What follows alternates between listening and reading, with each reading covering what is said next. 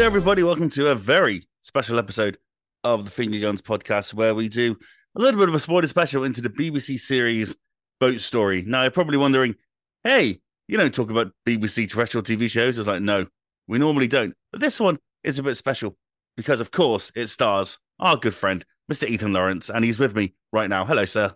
Hello, hello. And uh, when you brought this up on the Finger Guns podcast initially, you, you buried the lead of my involvement with it quite deep into your recommendation, which I was very proud of you for.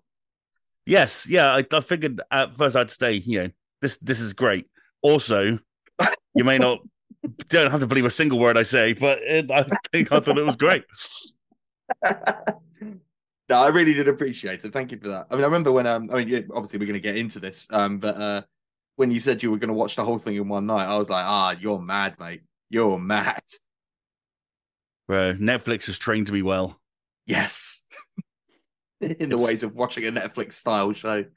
Yeah, well, it's just, you know, it's like every time Stranger Things drops, it's a, it's it's an all-nighter. You know, I make sure of it. Who who needs linear television? No, no one. No one. As soon as, soon as I heard that it was available on iPlayer, I was like, right, boom, I'm off. I'm off. I, I ain't got s- six weeks of my life to watch it, you know? Well, you, it's not going to be six weeks, though. It's two every week. Well, true, true, true. It would only uh, have been three, but that's still too long. How on earth are you, my good man? Uh, I'm good. I'm very well, thank you. Uh, it's uh, for, for the for the for the benefit of people listening at home, we're banking this one. Yes. Uh, so, because uh, um, we we both watched it uh, fairly quickly. Uh, Ross, because he's a lovely, supportive friend, and me, because I figured I'd better be across it just in case. Mm-hmm. Um, so we're recording this on the twenty-fourth of November. You're probably not hearing this until maybe the fifth or sixth of December. Uh, so as of two weeks ago, I'm fine. Well, fantastic. I really hope that continues up until the finale. Oh, yeah. God, that would be terrifying if not. Um, How are you, Roscoe? I am very well. I'm very well. Um, well, you've caught me day one of a five-day off binge, which is quite nice. Oh, yeah. So I've got a bit of time off from my actual real life job, um, which is lovely. Um, I'm excited. Uh, Doctor Who comes back tomorrow night. I am giddy as a child. Um, and uh, just, just again, for the people at home, twenty-fourth of November. Yes. Yeah. By the time this goes out, there would have been two new episodes of Doctor Who, which is kind of wild. But um, yeah, that's that's keeping me up. And I in no way booked the weekend off just to watch Doctor Who. I just want to make that clear. It was just a pure coincidence. Yeah, I, I, I didn't say anything. I wasn't accusing you of anything.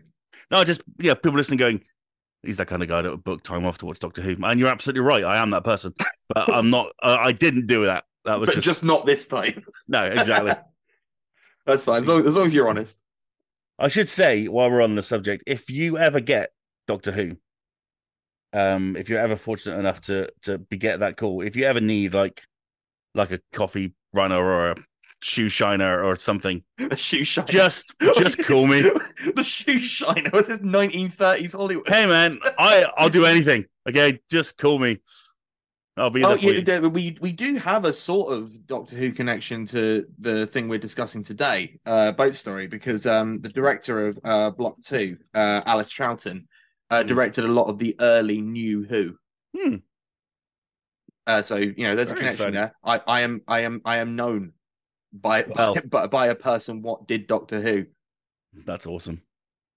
Uh, as I was saying here, the ones she did uh, were The Doctor's Daughter and Midnight, if that if I know Who fans know these meticulously. Midnight's my favourite Russell T Davies episode.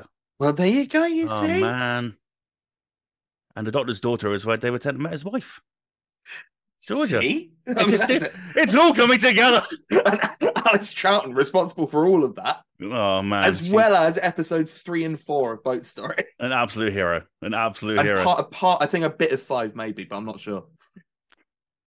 These things can often be in flux. Oh, episode five. We should. We'll get into episode five, but uh, oh um, yeah. Okay, so let's talk Boat Story. I mean, I have to no from your from your side. How did this begin? And when you, I mean, you must have been itching to get this one. This was a meaty role for you. Yes, I will say, just first of all, I'm sure you will say this both in the title and in the uh, the uh, uh, the metadata. But um, guys, if you haven't seen Boat Story, please go and watch it and then listen to this.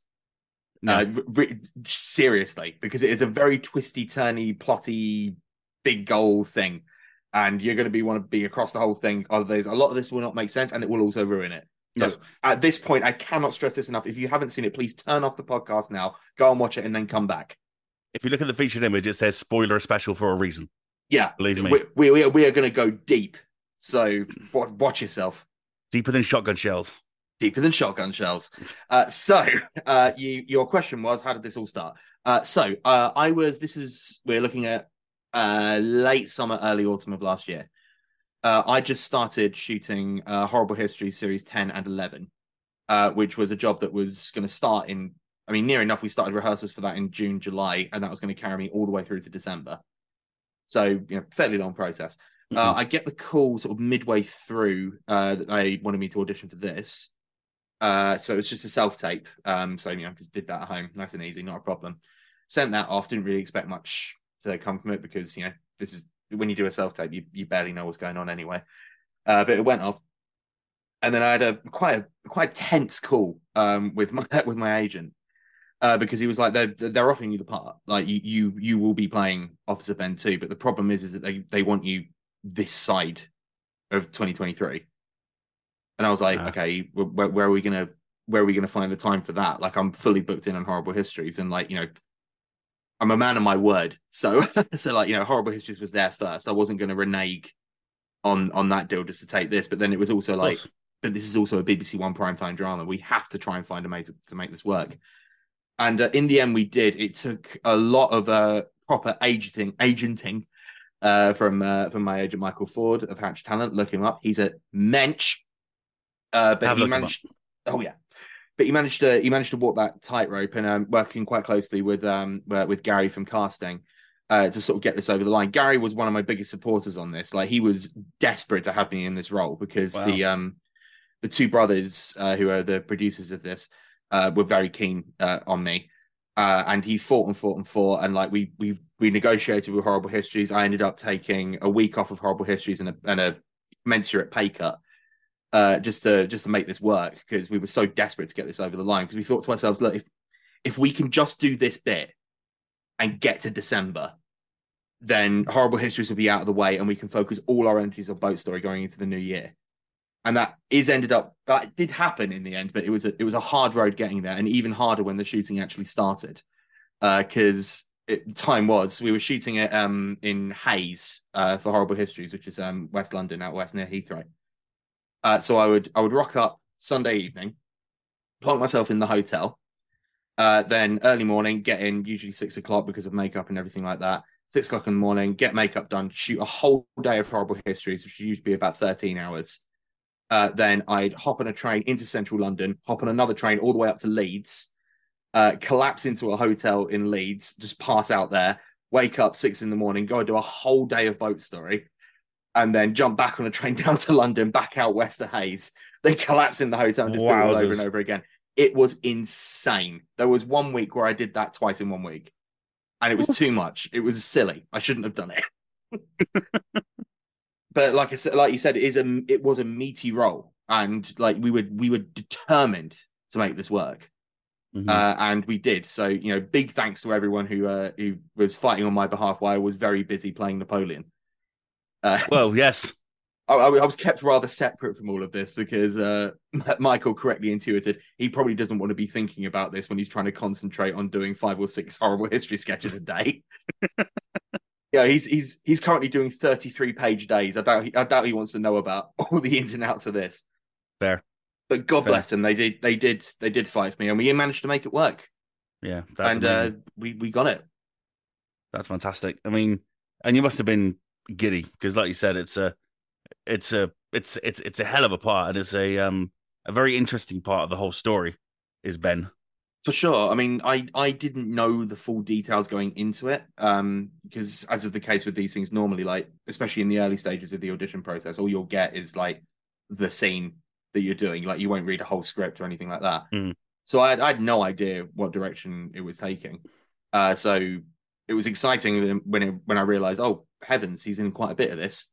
There's, there's quite a lot going on because you know, as, as as much as there's all these people saying, "Oh, the B B C, uh, blah, blah, blah, blah, blah, whatever, suck a dick." Here's the thing, right? B B C One prime time you'd you'd know that you're never going to say no to that. Of course. And as soon as I realised that it was going to be like a B B C One drama, I was like, oh, okay, okay, it, it's getting very real now. This is we, we gotta we gotta make this good, because I think this is outside of one appearance in um in Doc Martin. I'm reasonably certain this is my first appearance on terrestrial television that wasn't a repeat. Wow, which is exciting. Yeah. Wow, that's wild thinking about it, actually, isn't it? That's all my work was in digital. You know, I, I was yeah. there at the the, the the nascent growth of B B C Three before its inevitable collapse. Sure, sure. Um, but now it's back with a vengeance, of course. Um, yes, and far, far moved on from my old bones. But this is the thing. This is the thing about about Boat Story, is that it's not just another B B C One drama, is it? It's so one of the things that drew me to it was the trailer. It was like it was so interesting. And it's, like yeah. I said to you, I'm not a, I'm not a, I'm not a watcher of B B C drama. I was not, or I T V drama, anything like that. For some reason, they've never really jumped out at me. But this one, this one's like, oh, there's a boatload of cocaine and it's getting sold by two complete strangers. It's like that sounds like a premise for a show that the B B C just wouldn't go for normally. I think a lot of that comes down to the two brothers themselves, Harry and Jack, uh, because like they, um, you know, they've they've done a lot of good work, um, you know. throughout for sort of like starting with comedy stuff like Killing Eve and things like that and mm. uh, Fleabag, and then moving into things like The Missing and The Tourist and Baptiste. And because all of those shows have done well and have garnered them like a fairly decent audience that sort of goes beyond your classic B B C One audience, I think yep. they were given they were given quite a long leash with this one. Because uh, in, in a way, they've, they've done enough at this point to sort of be slightly bigger than the channel itself. Sure. Insofar as like people will, will turn out for a two brothers production, mm-hmm. you know, when they see those names attached, they're like, okay, well, this is going to, at the very least, this is going to be interesting. Yeah, yeah. And what it, what it's wanted me to do is go back, because I've missed a lot of their stuff. Um, yeah, I think so. It's worth doing. I mean, um, yeah. Checky Cairo, uh, who plays the the tailor in Boat Story, uh, plays like a, a good detective in The Missing and Baptiste. Mm. So it'd, it'd be a good opportunity to see his extraordinary range. In a third language, can I add? Oh, man. Yeah. I thought, throughout watching Boats, I thought, this guy is insane. This guy is ridiculously talented. Evidently, there's more that, I've, that I'm yet to see. Yeah, he's... Just, yeah. Oh, I mean, it's, you know, not, not to toot my own horn. I mean, I think I was perhaps the lesser part of it, but this is a stacked cast. Isn't it just? And again, it's because people want to show out for the two brothers. Like, you know, they put something on. It's like, okay, right, let's let's get the, you know, agents across the land are like, right, let's let's get our boy in that. Yeah, for sure. I mean, there's we got Daisy Haggard, who I knew first from episodes. Um, yes, as a lot of people did, playing a completely different character. Um, uh, just an awful, an awful kind of American agent person. She was just the worst. Um, and. Uh, Yeah, I was like, oh, cool, Daisy Haggard's in this. This is really cool. Paterson Joseph, of course, with that presence, that that that stare, you know, those big eyes. You just want to sort of. Oh, he's amazing. I mean, I, I think quite, quite a lot of people. My first exposure to him was Peep Show. Yes, absolutely. And even then, those eyes, though. Yes, those, those absolute eyes, though. he's he's he's an extraordinary presence, and I must say, a really lovely man. Oh, I can uh, imagine. But my first, um, my first scene uh, was, funny enough, my first real appearance in the show as well, which was um, pulling uh, uh, Paterson and Daisy over mm-hmm. uh, after they go up a one-way street, and he could not have been kinder. Uh, he was a lo- lovely man, because I think oh. he sensed that, like this, this being my first drama and everything, I think he sensed my nerves and was keen to put me at my ease. Was it um, kind of important to you to do? Drama is it? And, you know, I don't want to go down. I don't want to ask a wanky actor question, but it was just like, is it important to show that range and be able to do different things? Because Horrible Histories is obviously a million miles away from something like Boat Story. Yeah, I mean, to, I mean, to a degree, like you know, this it's tr- it's tricky because it's a good question, but also I reject the framing of the question. um, uh, like you know, my my thing has always been is that I, I will like a like a. mysterious masked Spanish hero, I will go where I am needed. Uh, and generally where I am needed is, you know, cracking wise. Uh, yeah. So I've, I've never had any sort of real ambition to sort of like break out of what is now firmly established as my niche. But like, you know, the, of, of course, again, like it is, it is different when it's primetime B B C. Like, you know, yeah. you, it hits different in that way. And so, like, you know, I would, I would never have rejected it. Uh, but also, and then, like, you know, when, in the case of many auditions, I've been up for so many dramas mm-hmm. and, like, lots of serious stuff. But, like, you know, they uh, they didn't call back, uh, Ross. They didn't... Uh, They weren't, weren't so but they wish they did it? Now, motherfuckers. Oh, maybe, maybe. I'm sure there's people out there going, "Yeah, he's good, but he's." You can see he's he's screaming to reach for the joke every time. Oh, that guy, that guy, that guy. And um, and Craig Fairbrass, I, I I think we need to we need to give him his flowers, because I've spent a lot of my life watching Craig Fairbrass straight to D V D movies, and this thing is like, holy crap, he's actually superb. With the greatest respect to him, he he has a he has his niche, like, you know, he has his oh, thing yeah. that he does. And I mean, then, much in the same way I did, like, you know, of and, course, and still do, like, you know. But he, he, you're right, like he, he is a revelation in this. Mm. You know, not for a second that I thought, like, you know, oh, he wouldn't be capable of that. Clearly, he is. He is a professional actor. Of course, he can, for sure. But you're right, like for for so much of his career, it's oh, get Craig Fairbrass in. We need a tall, mean-looking guy. Mm-hmm. Uh, preferably with a Cockney accent, and he's he's the man. He's the man that can do that for us. But he's given so much room to breathe in this show, and, like, you know, not to get too far ahead of myself, but like the the two scenes that I shared with him, you could. This sometimes happens when you're sharing a scene with someone, and you start the scene and you're acting it together, because often there's very little rehearsal time or anything like that, so you're sort of just thrown into it, and you get that feeling that you're like, oh right, I see. I see this, why you've been doing this for so long. I can tell. Mm-hmm. And Craig was one of those, like, you just, when you're in a scene with him, you're like, he, you're completely in it.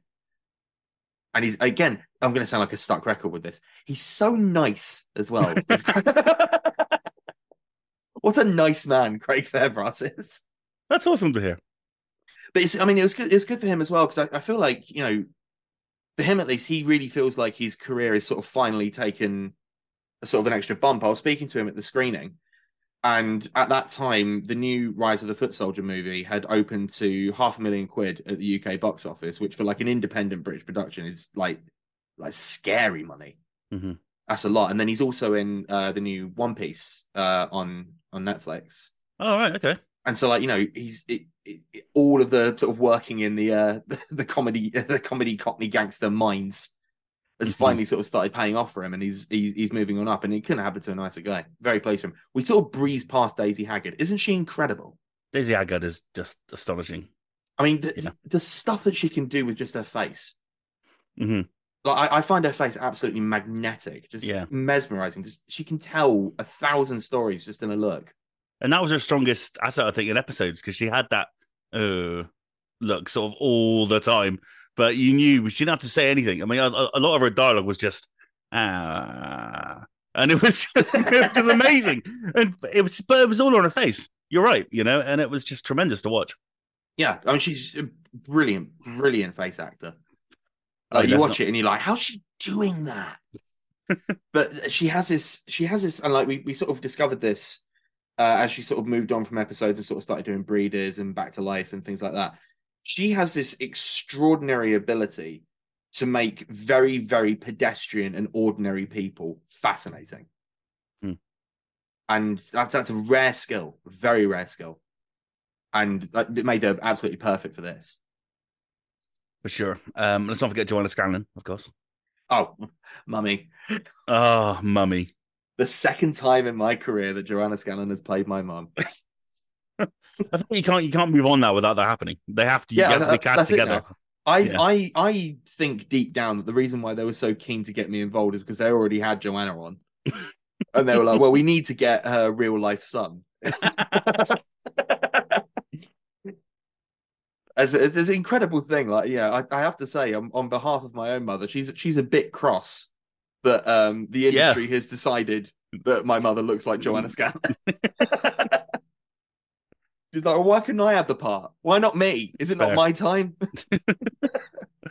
How old is um? How old is Ben in Boat Story? Uh, never established. Uh, no. my my guess. I'm going to go for what my playing range is. So I'm going to say he's eighteen to twenty-five. Right. Okay. Okay. Because he, he he definitely had the mummy thing still down. Very much. Yeah. So. I mean, as as we were sort of going through it, I mean, there was a lot of stuff that um, as we were sort of going through and sort of finding where the character was, a lot of stuff got ironed out.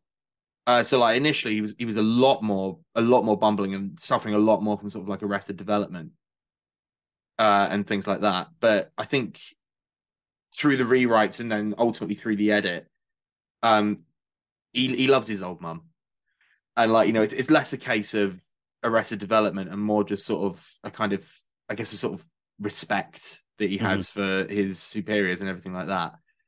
Uh, I think he's he, he doesn't come off as sort of, you know, to, to to excuse the phrase, he doesn't come across as stupid as he no. potentially could have done. Yeah, you no. sense that it all comes from a from a from a place of at least part intelligence. And he plays Warhammer, which you know is very cerebral. Absolutely, yeah. For him, good for him. Okay, as, let's as a, go. There's an echoing silence as Warhammer fans and the, and the crowd were like, "What? What does that mean? I don't know what that is." um, I do know what it is. Um, I don't play it, but uh, Yog Dog on our team plays it religiously, and uh, as you probably know, whenever he's on the pod, that's the only time it ever gets mentioned.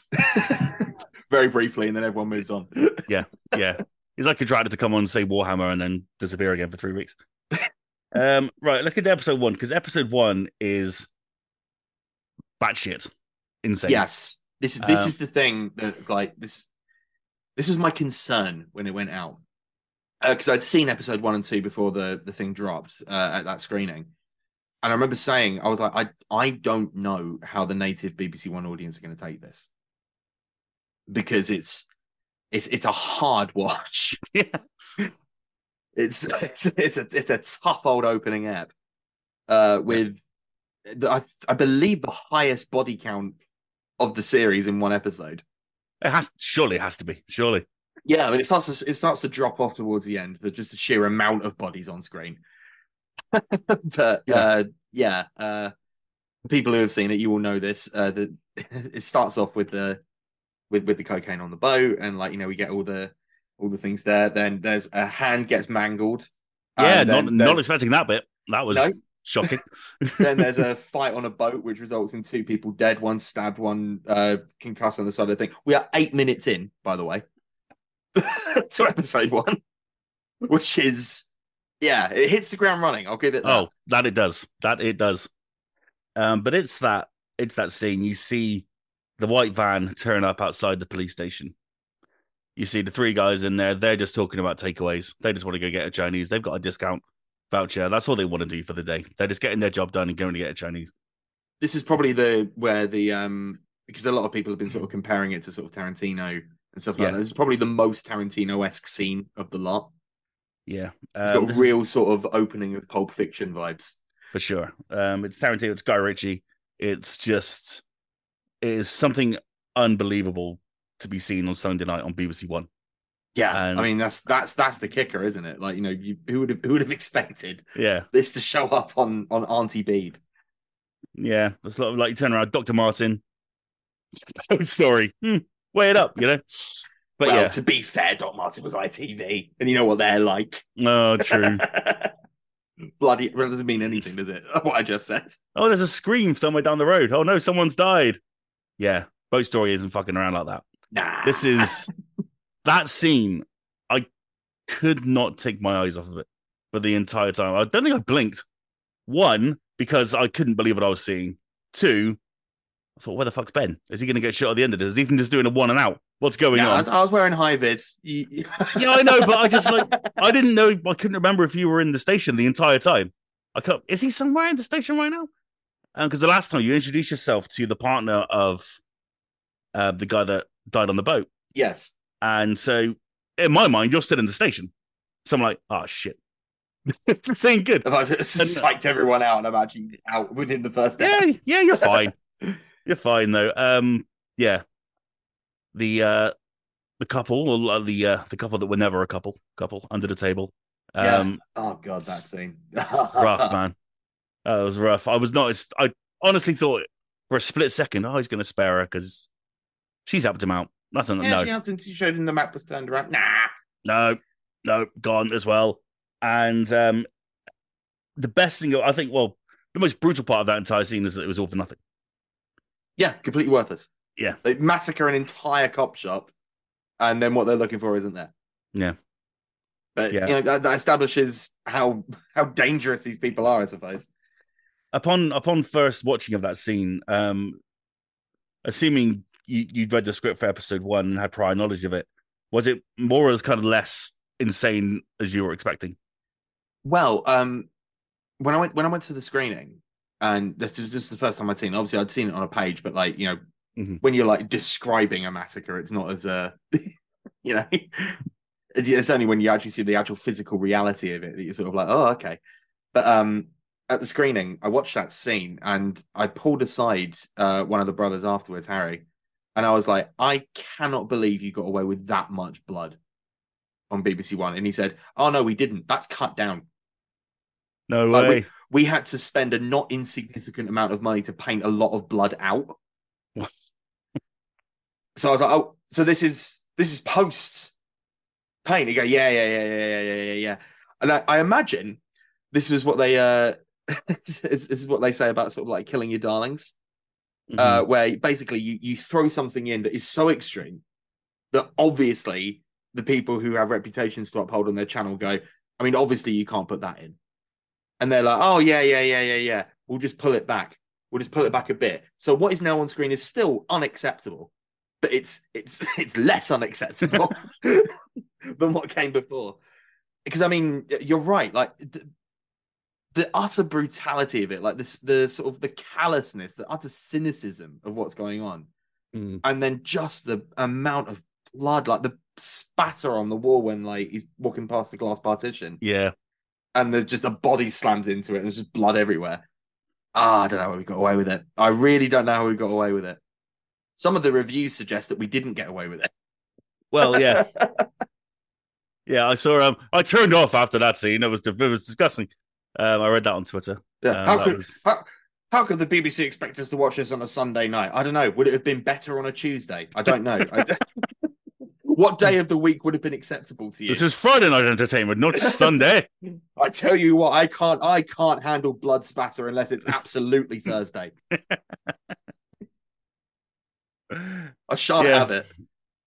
Yeah, well, I mean, The Guardian liked it. I think that's the important thing. The Guardian liked it. Five stars. That is the first five first thing stars. I've been in. It's the first thing I've been in that has ever achieved five stars. Oh, congratulations! Everything else has been middling to poor. Oh, come on now. Now nah, you watch. You watch. All right. Okay. So, yeah, I mean, episode one that it lives or dies on that on that scene, and it's the ripples of that kind of throughout the rest of the series are quite. Insane, and then meeting the man behind it, the tailor, who has a also somewhat violent opening act as well. Yeah, I mean, it's, it sort of feels weird that sort of like watching someone on screen getting their tongue cut out is sort of the second worst thing to happen in the episode. I mean, it's sort of mad. I mean, I sort of feel like between this and that, we'd we'd set like Boat Story has set its intention clear. You know, it's mm. like if if you're not if you're not okay. with this level of extremity, will be gone in three weeks and something else will be on and you can watch that instead. Mm-hmm. If you're willing to go with us on this, boy, have we got a smorgasbord of content for you. Yeah. I think that's that's the thing with episode one, that is very much the yardstick. It, it has the highest body count. I think it is probably the most extreme in terms of content. And if you're able if you're able to get through that and think to yourself, yeah, okay, I'm, re- I'm ready for more, mm-hmm. we're there. And God, Checky Cairo is the tailor, eh? Oh my good lord, I I can't, man. He was, I mean, there there's casting, you know. There's Jack Sparrow, Nick Fury, Iron Man, you know, perfect casting. And then there's the tailor. Just, no one else could have done that. I think it was unbelievable. Again, I think I think what's interesting is that like Checky had worked with the brothers before, but as like you know a, a good cop. Mm-hmm. And yet they saw they saw within him the spark of the, of the tailor. This is the kind I, of guy I, that I would think, rip out someone's tongue. Well, that's it. It sort of it either speaks to sort of uh, the brother's perspicacity or or Checky's insanity. Mm. Uh, but although I have I have obviously you know I have, I have a couple of scenes with Checky. I have met him, and honestly, he's so nice, Ross. No, genuinely, he's a really sweet guy. Yeah. Uh, I love, I love his um. This is moving on a bit, but his love of um, his love of pasties is such a wonderful addition to his character. Yes, It's, it it's, really it's, endears him to you. It's like, oh, he's a nice guy. He's just got a job to do. You know, he's fine. Actually, weird, weirdly enough, that was that was one of the moments where a friend uh, contacted me to uh, say that that was the moment that they were uh, they, they were ejected from the narrative because they were like, no French person would eat a pasty and say it's better than anything in France. Come on. That really tested the bounds of mm-hmm. believability there. Yeah, I suppose he's got a point. Okay. That's the end of this uh, spoiler special. The show's been ruined for me. Thanks, everyone. The show's shit. A I didn't think never, about it, but yeah, you're right. A Frenchman would never reduce himself to eating a pasty. You can forget the massacre at the police station. That's the most ridiculous thing of this entire show. But I tell you what, if, if you're able to get through that... Just it's go with the suspension of disbelief and you'll have a great show, honestly. I, pr- I, prom- I promise. If we can sell you on that, we can sell you on the rest of it. And then there's Ben, who, you know, who, ab- who absolutely misses the massacre, thank God. Um, he's just out. I don't know where he is. He's off getting... Boots on the ground, who baby. Knows? Who knows? He's off uh, telling people not to go up one-way streets, I suppose. Yes. And in a way, surviving. That's, that's sort of very important police business. Yeah. Hey, it kept you alive, man. It kept you alive. It did. It did. He's a traffic uh, cop. And um, of course, he's he's he's determined now to to solve the case and to say, like, right, this is my case now. These are all my people. And he gets he gets shot down fairly quickly. Presumably, he's he's maybe in his first, maybe second year of policing, so he doesn't really have that level yet to order to go, I'm going to solve this case. I don't care what. Yeah, I mean, it's, I, in the uh, the, there was a, a brief bit of dialogue that was cut. Um, uh, you you always notice this when you're watching it back. It's like, mm-hmm. well, where's that bit? I worked really hard on that. I had to memorize it and everything. um.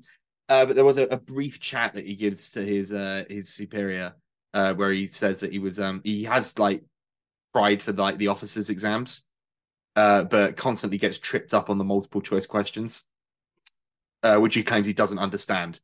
Uh, so, so that that was always there, uh, but um, I think pro- probably trimmed for time because it was it was a it was an indulgence uh, in an already very indulgent show.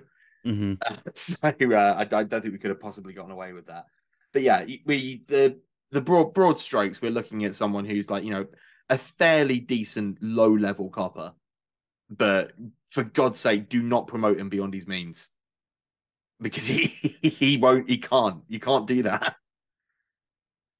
Well, you know, he's the one that kind of got the ball rolling on the um the the rest of the story. I mean, he found the uh, he found the map.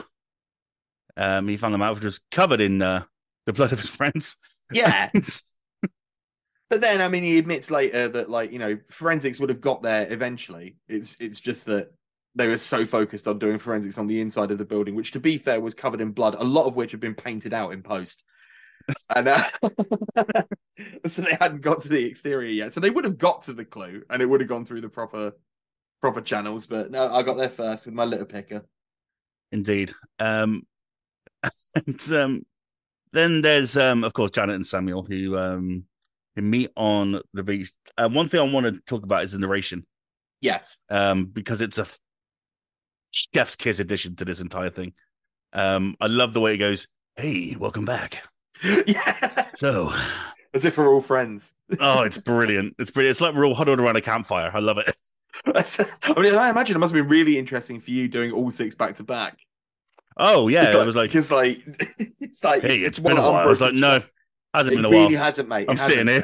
Did you not know that they were going to release the whole thing on iPlayer? But no, it's great. I couldn't. I didn't turn it off. I did the recap every time because I just loved the narration so much. Well, you get um, something different from it as well. I mean, again, I think yeah. this is one of those things, along with the extremity and violence, and along with sort of like the pitch dark comedy. If you're able to sort of accept the fact that there's going to be a kind of quasi-sarcastic narrator uh, guiding you through this. If you're able to accept that and also accept the uh, nineteen twenties Hollywood-style title cards. Incredible.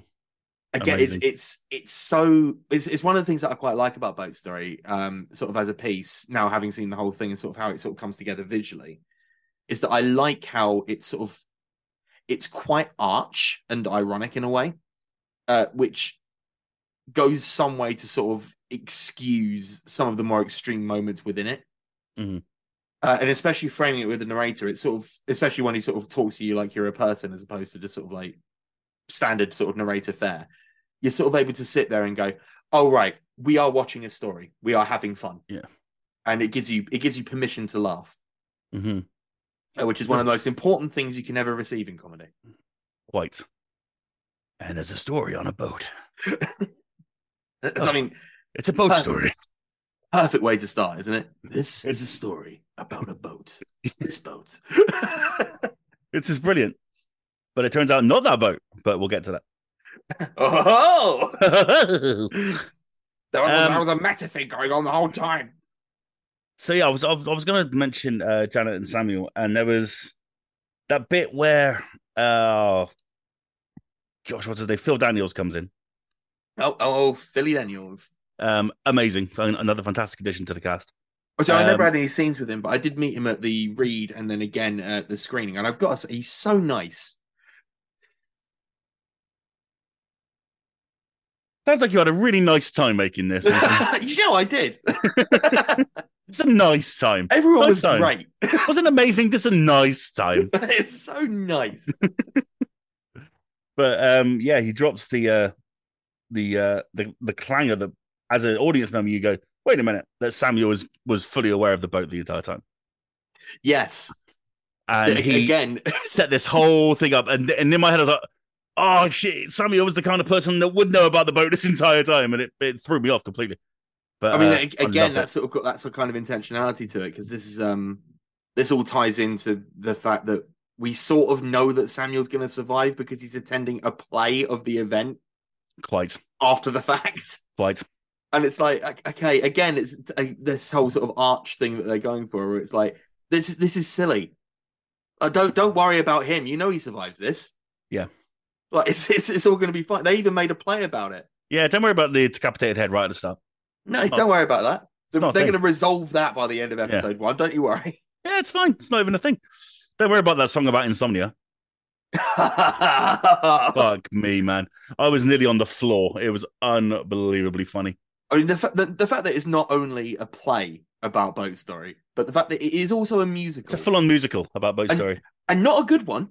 It's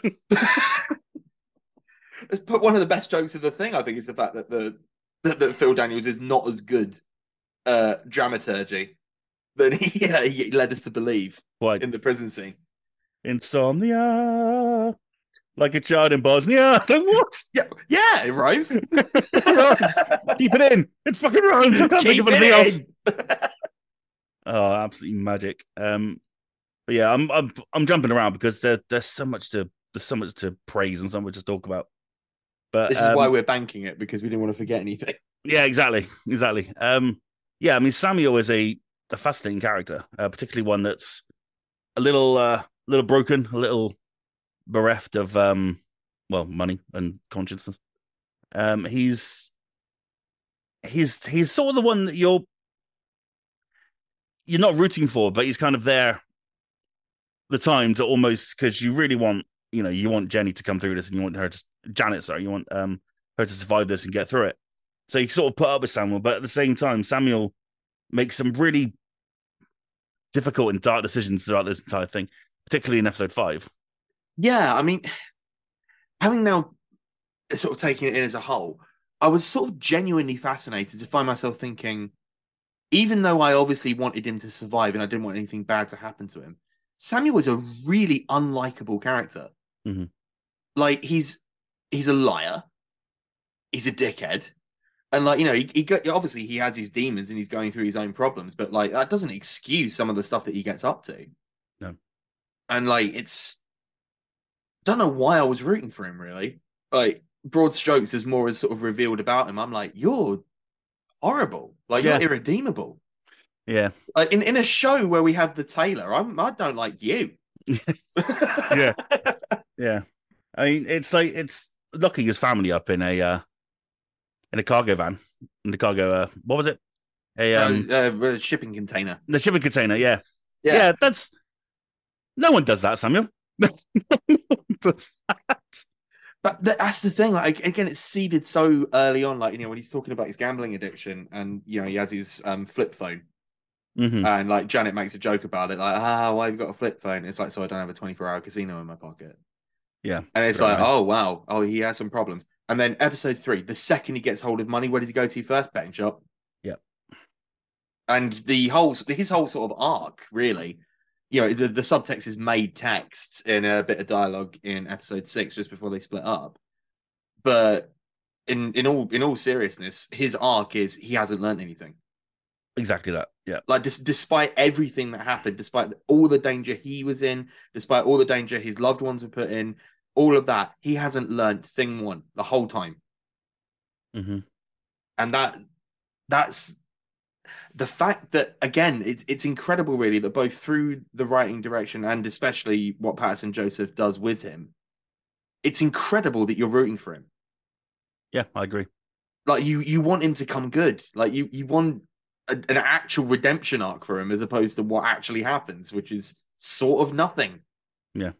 He starts with nothing and leaves with nothing somehow. Yeah, but he gets five hundred quid for the for the play. well, well yeah, done, there mate. Is that. And don't forget his successful book tour. Oh, indeed, of course. Yeah, who, who could forget that? Yeah, right. Um, I want to throw away the Gamblers Anonymous. I want to talk about your line. Um, oh, which one? I had so many. No, man. I'm not, I'm not just saying you had a line in the whole six episodes. But it really, was I was just... more of a mime, uh, to be all, all told. It was the line that made me D M you as as it happened, and it's uh, sometimes when you got to sit with the big boys at the big table, you got to bring your own straw. Yeah, and I was like, oh, yes. That's amazing. Yeah, in my head, I was picturing a curly straw, like you know, one of those silly straw, just in a flute of champagne. I'm grown up. When you when you get a line or dialogue like that, how much do you do, do you work on it? To make it awesome, uh, same amount as all of it. I mean, it is, you know, I've, I've been at this a long time, Roscoe. I'm very old. like you know, I've, you're I'm, not I'm, old, man. I'm like eight years older than you. Ah, uh, well, I've, I've I've lived a hard life then. Well, no, I mean, you know, I've been I've been I've been doing this professionally for thirteen years. I've been acting non-professionally for twenty, mm-hmm. and so like you know, I'm I'm I'm all right with these sorts of things now. The thing is with that line, because that line is a bit silly. It's actually one of the lines I was actually more comfortable with. Right, because okay, I'm like, sure. okay, this is this is sheer ham, and I can I can do ham. Like, you know, this yeah, is yeah, this, yeah. this is this is something Joe would say in Bad Education. This is fine. Uh, it's just magic. I I wanted to like just stand up and applaud. It was like that. That's just a magic line. The thing is, it's what, you also don't want to overcook it too much. Mm-hmm.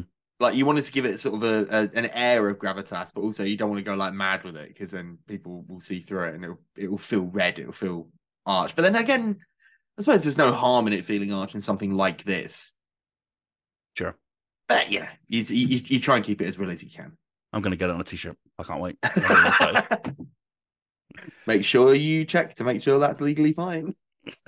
It's fine. As long as you put a copyright after it, it'll be... um, I'll, I'll, I'll cross over with something else. So it's a, um, you know, a tribute more than a... Maybe if you add a curly steel onto it, that'll yeah. be... That's enough of a enough of trademarkable distance. But it, if if anything, it shows where Ben's mentality is at that point. He's so determined, and yeah. he's like he's he's fearless at that point almost.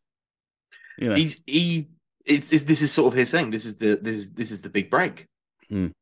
This is the thing that's going to elevate him up the uh, up the promotional ladder because it's certainly not what he's doing now. Which is again, he's competent and fine at it, but like.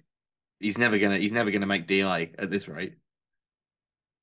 So it's, it's gonna. It's gonna take a bit of bit of a bit of a bit of originality, bit of a bit of motion, you know. Mm-hmm.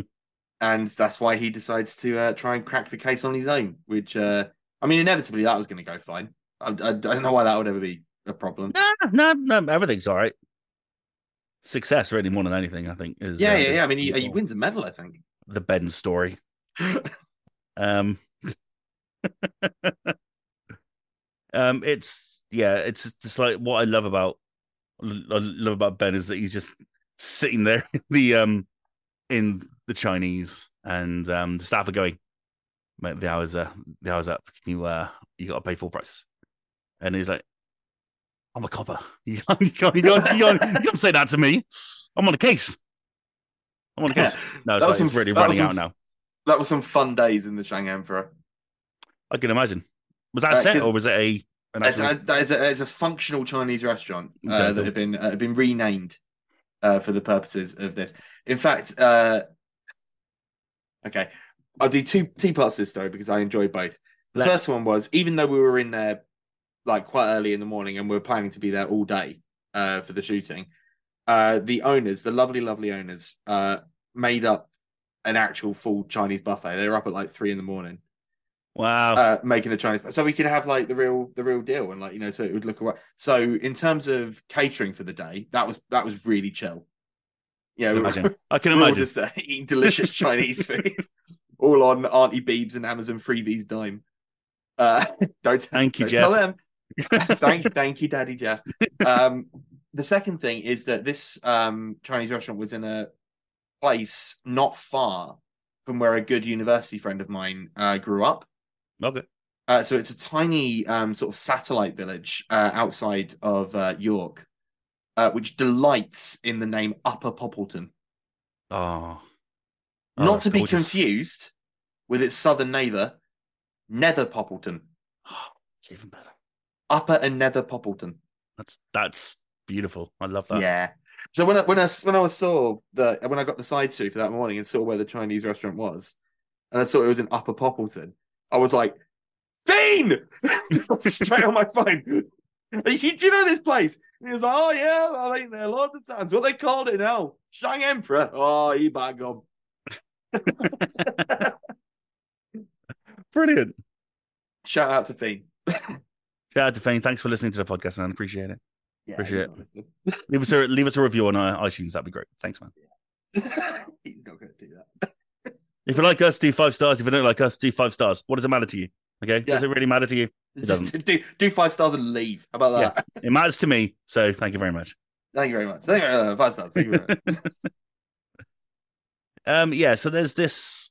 There's there's Ben and there's Janet, who throughout the whole thing, you are rooting for because of course in episode one, she doesn't have the best of times. Um, I mean, no one does in episode one. Let's be fair. Um, no one has a great day in episode one. No, it's pretty pretty bad day all round. Yeah, for all most round. People. All round, but you know, um, Janet, the fairground scene was particularly uh, particularly brutal. Um, yeah. And the I introduction love... of a of a her ex partner. Yeah, who's yeah. just a just a knobber of the highest calendar. But you had a scene with him in episode five. I certainly did. Uh, a scene that I won't lie, I didn't have many memories of shooting, but I think that's because I was tired. Right, because I sent you a line from it, and you were like, "Please tell me that wasn't my Paterson Joseph," and uh, I'm afraid it was. Yeah, another cracking Ben line. You people need to remember, right? You, you people, you need, you need to remember, right? I shot this nearly a year ago. I've done so little since then. All memorable, but not much. Sure. Sure. Um, what was it? Bold. Nice smile. Uh, non-white. Uh, well-dressed, bald, and not white. That's the one. Which is, yeah, you know, like, it, it's a description of Paterson Joseph. I wouldn't say I would use it personally, but, you know. Mm. If you were trying to pick him out of a lineup, I guess. Ben's afraid to, to say just black. Oh, yeah, of course. So, I mean, there's that whole conversation that he has with his um with his mum over the telephone in the Chinese, where she like wants him home because it's Martin Luther King Day. Yeah, it's like, we don't celebrate Martin Luther King Day. We're not black for a start. It's sort of like that kind of uh that, that, that I'm about to use a phrase that I really don't mean, and I don't want this to be construed the the wrong way, but sort of like that that kind of small town homesy folksy racism that you get. Mm. Right. It's it's harmless if it stays in the house, right? But you know, it's sort of, I mean, and again, it sort of ties into sort of the whole, the sort of the piece as a whole, really, because it's the it's the invasion of like both urban and foreign uh, people into a small, predominantly white working class environment. Mm-hmm. You know, even even just even just taking Samuel on his own, like you know, he was, before all his gambling addictions caught up with him, he was a big city lawyer. And not only that, a big city lawyer of colour. So that's quite a culture shock to the, the people of Applebury, uh, where famously, as Janet says, nothing ever happens. And then on top of that, you've got an, like an international drug smuggling operation coming in. And you're like, this in this little town. Mm. And it's it's all, I think, you know, maybe I'm reading too much into it, but one of one of perhaps a hidden theme of the whole thing is sort of like the, the invasion of sort of like a kind of globalized, uh, both legal and criminal economy sort of descending on a very small parochial working class town. It's magic, man. It makes, makes me want to watch it again. And should you we do, can should we do a commentary? B B C iPlayer. should, we, should we record a commentary right now? Settle down. This is going to be Finger Guns' longest pod. Oh man, yeah, let's do it. Let's do it. We need to need to break the record. Currently, the the record is four and a half hours for uh, yeah. our our Linkin Park episode that me and Miles did. Um, Miles always seems to be involved with the long ones, doesn't he? He loves it. He loves it. He loves he it. Talks he talks a lot, doesn't he, Miles? It's because he doesn't have any social media. He said that he wants to. You know, I I I think he loves being a podcaster, and so he wants to just do it full time and. I mean, why not? if I could get if I could get paid for this, I would I would do this full time. But uh, there you go. I don't. Thank you for the advertising revenue. Finger Guns dot net. Sorry, I, should, sorry I shouldn't laugh at that. no, it's fine. it's fine. It's fine. Um, all my dreams are crushed, so I just do it for free now. But it's fine. Sick. I love that for you. Like I said, I will get you any coffee you like on the Doctor Who set. That's all I want. And I, I don't want much. Anyway. I wish I was in charge of employment. Yeah, me too. The amount of people, like, not even like acting jobs, but like they're saying, I'll just be a runner. And I'm like, I'm, they've already got one. Like, I, I'm not in charge of that. I just turn up. Yeah. Oh, you wouldn't need to pay me. You don't have to give me anything. I just want to be there. Oh, value yourself, Ross. We're not going to have you. We're not going to have you on there for free. Come now. All right. Give me it. Oh, in the words of Rage Against the Machine, come with it now. All right, just give me a high five every now and then. Just acknowledge yeah. my existence, all right? And that's fine. That's all I want. Yeah, that's me. That's what the highfalutin actor does. Hey, high five. You. Yeah. That's the same as getting paid, isn't it? Yeah. yeah. Feels good, man. Feels good. I'll see you in Cardiff. Let's go. Actually, it was kind of funny when you... Uh, I can't remember what it was we were talking about when we were DMing about this, uh, but you asked me if I knew something or if Joanna had known something. And I was like, they don't... You realise, like, us actors are kept very much out of the fray when it comes to, like, yeah. logistical details. Oh, yeah, I should say, um, obviously, this is a spoiler special, so you've already seen Boat Story, but if if you want to pass it on to friends and they've all got FOMO that they can't see it because they've decided to go against the man and not get a T V licence, um, you will soon be able to watch it on Amazon Freevee. Yes. Uh, I, I'm not sure what the arrangement with this is. It's all a bit strange because it's one of those co-financing arrangements. So, like... For for U K watchers, it's it's all B B C all the time. Mm-hmm. Uh, but I think for our, our overseas friends, uh, it will be dropping on Freevee at some point. I think I saw somewhere that it's coming out in Australia on Freevee quite soon. Mm-hmm. And uh, the internet helpfully tells me that it will be out in the States. I'm sorry, just give me me. Uh, gotta get what I've written down here. At a later date. I love so. That. Nice and uh, nice, nice and firm. The timing arrangements there. That's fine. I'm happy with that. That's all I need right now. Because uh, yeah, um, Josh on the pod is uh, is a, a wanting watcher of this, but he he uh, refuses to pay for a T V. That's fine. I mean, he doesn't watch T V. I guess that's fine. I mean, he's only stealing food out of my children's mouth. That's fine. I'm just saying. You can mention you can mention that on Monday. I will. Although, if you're listening to this when this comes out, this will be several Mondays ago. yeah, yeah. Monday. Let's see, the twenty-seventh. Um, it it will be. Um, so yeah, go back to that, that one late that night or early Tuesday morning. Yeah, exactly. Depending, depending on how chat happy we get. Yeah, depending how much work I have to do the next day. Yeah, because as as always, you'll go in quickly, remove anything that's libelous, and then put the whole thing out. Pretty much. Yeah, pretty much. pretty much. That's maybe pretty leave much the libelous stuff in. Why not? That's pretty much my life. I mean, I don't want to ruin your career, Ethan. That's that's the last no. thing I want to do. I was going to say something horrible about Chris Scullion or something. Oh, God. You can't say anything horrible about Chris Scullion. That's the problem. Nah, he's he's a good boy. He's a good boy. That's probably about Scotty. He's like, well, nope, I got nothing. He's just an he's... angel. All we've got, literally, whenever I'm on rival podcast, V G C podcast, whenever mm. I'm on, he, all we've got is that he's old. That's about it. He's been around. He's been around the block. He's been, he's been around. around the block. Anyway, back to Boat Story. Boat Story. Sorry, yeah, we were talking about the T V show. That we were talking in, about that T V show to plug. that you're that you're currently in, um, available on B B C One, B B C iPlayer. Yes, um, I suppose at this can... point it will just be B B C iPlayer, won't it? Because it would have gone out on terrestrial linear. Uh, yeah. Is it? Where are we? Friday, so Sunday is episode three and four. Is that right? Yes, yeah, so Sunday, Monday, three and four. Then following Sunday, Monday, five and six, and then we and then we're going to put it out. Yeah, yeah. This is not information that you need to know because obviously. This pod comes out way after, but yeah. um, hey, they might be interested in pod logistics. Yeah, yeah. Who knows? Who knows? I'm I'm happy we are recording this now because it is all somewhat fresh in the mind. It was um, only after I watched it, uh, the whole the whole thing, like a couple of days after you'd finished it, where I was sort mm-hmm. of like, "Oh, there's a lot, isn't there? We, we we're gonna have to do this soon because otherwise we're gonna forget some key details."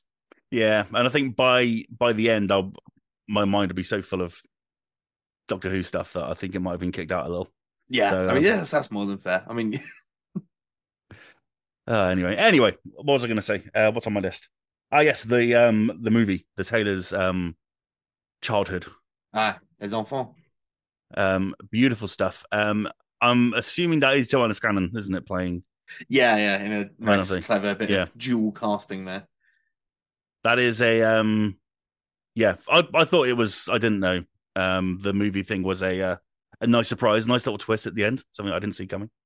Well, it's, it was for me too, because um, initially when we were shooting that first block uh, in twenty twenty-two, um, uh, episodes five and six were still sort of existing in kind of a state of flux. And so like we had, I had like a partial script uh, that was in need of completion. Uh, but at that point, the whole subplot with the film didn't exist.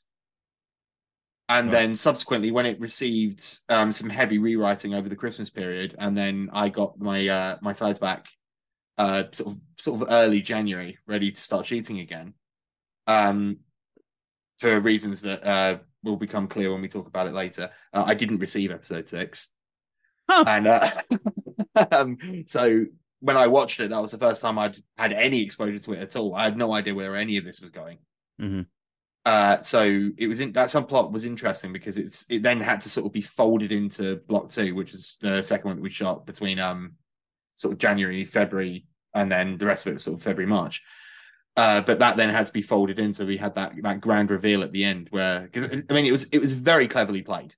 Yeah, because again, even someone who had read episodes one through five, I had assumed that that was him, like he was a child actor. Or something mm-hmm. different had happened, or something like that. The fact that it was revealed that he had modelled his entire life on a film that he watched while his father was brutally murdering his mother with a noose was uh, okay. Yeah, I yeah. guess that's that's one way to resolve that. Yeah, I mean it's Boat Story; it might as well happen.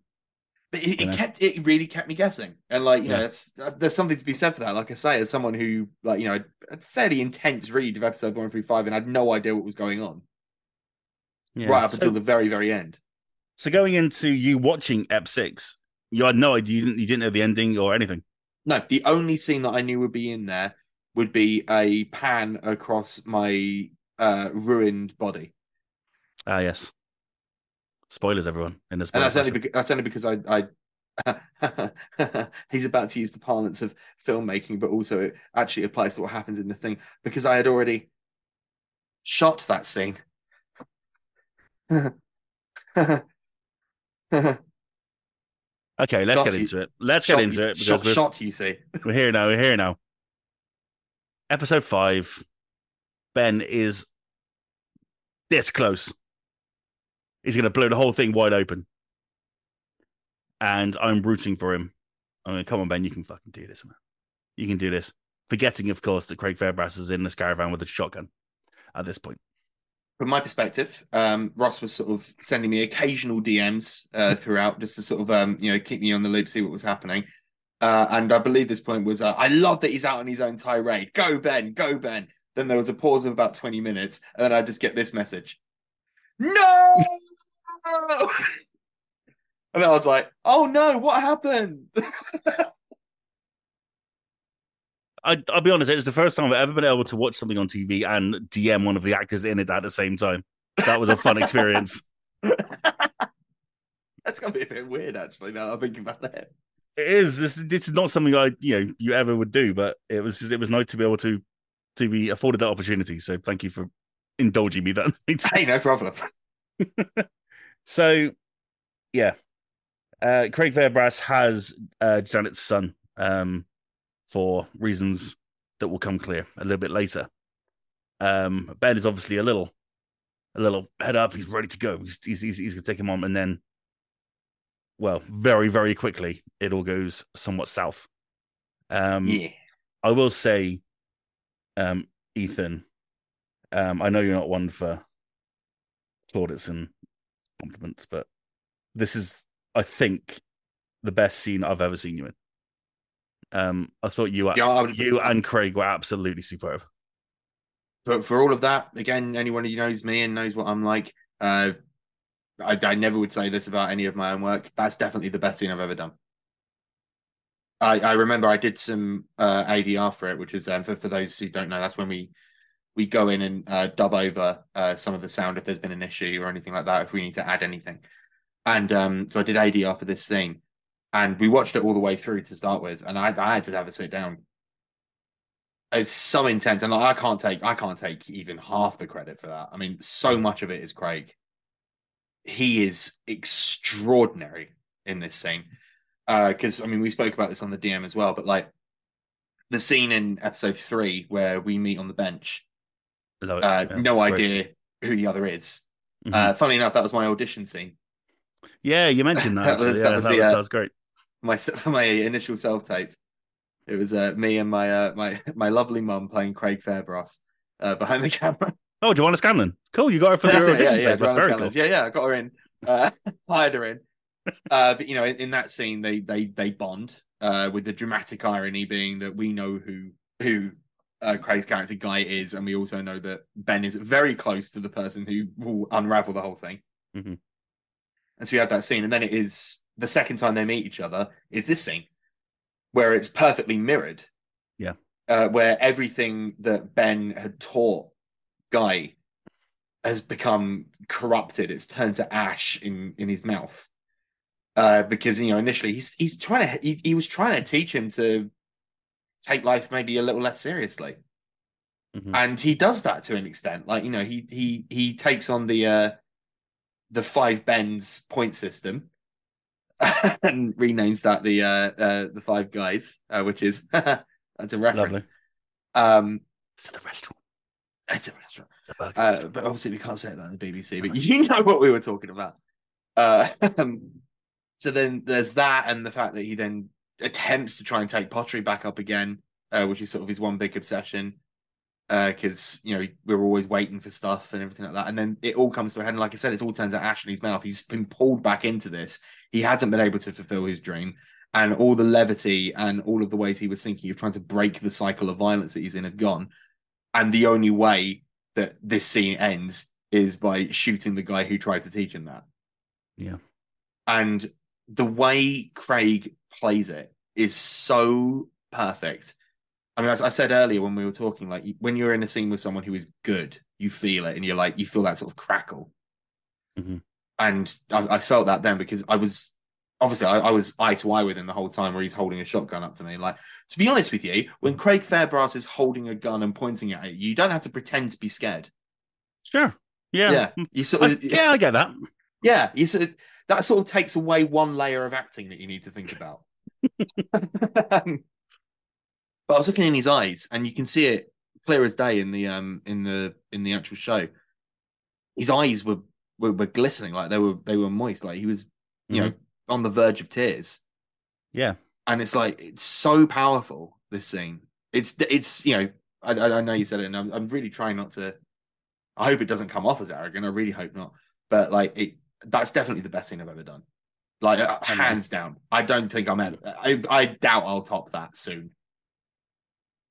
I just, it was that, it was that face of regret that Fairbrass does, I think. Like, he doesn't really, he doesn't want to. do what he has to do. No, because because because G T bonded so well on that bench that time. And when he says the line, "For what it's worth, I'm really sorry and all," yeah, I believed him. Yeah, me too. I believed he was sorry. I believed yeah. he didn't want to do this. Yeah, he and he was he was another character like Samuel in a way that you shouldn't be rooting for.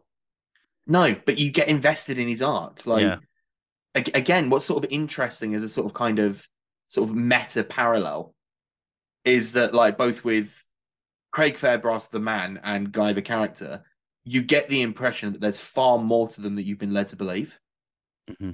So again, like, you know, with with with with Craig, he's he's toiled away in those in those mines, you know, e- eking out a career doing doing the tough guy thing.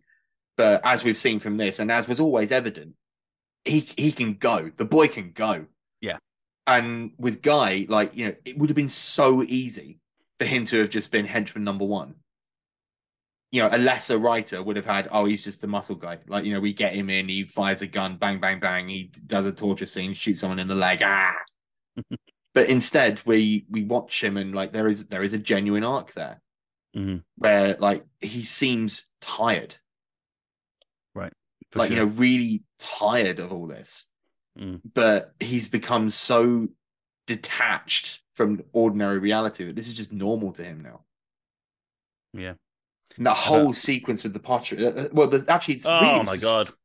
It's not only that, but the scene where he reveals to um, Samuel first that he's like, you know, his granddad loved pottery. He had this vase. He went to go mm. and learn pottery, but he felt like an idiot going in there, so he didn't, and that's his biggest regret. Yeah. And then he does it, and he's shit at it. It's heartbreaking, and that's that's that's what turns him. Where it's like, mm. oh, I thought I thought this would be the thing that would fix me, and it mm. didn't. And now no one's fixed, and now Bentu has to die. Yeah, from your perspective, I mean, he says, you know, for what it's worth, I'm sorry, and it's like then your line, I think, was something like, "Then just don't do it," or yeah, something. Then, then and don't.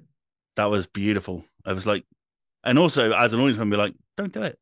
Just let him yeah. go. He's he, he's right. He's right. You know, leave it. Leave him alone. Ergo, I'm very glad I didn't have to see Ben get shot. Yeah, it's a very, that... very tasteful cut. Yeah. Um, how many? How many? Um, how many goes at that did you have? If you don't mind me asking. Oh, we had a fair few because uh, we had quite a few setups. Um, this is actually would be a very good time to talk about um both uh, our directors and our directors of photography.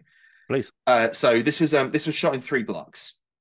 Uh, so block one, li- literally, it applies to two episodes, uh, to episode pairings. So block one was episode one and two, two, three, and four, and three, five, and six. Uh, each of them had different directors. Uh, block one and two, block one and three, sorry, shared a director of photography, uh, Arni Philipson, a stoic Icelander, uh, who rarely said anything, uh, but when he did say something, it was worth listening to. Sure.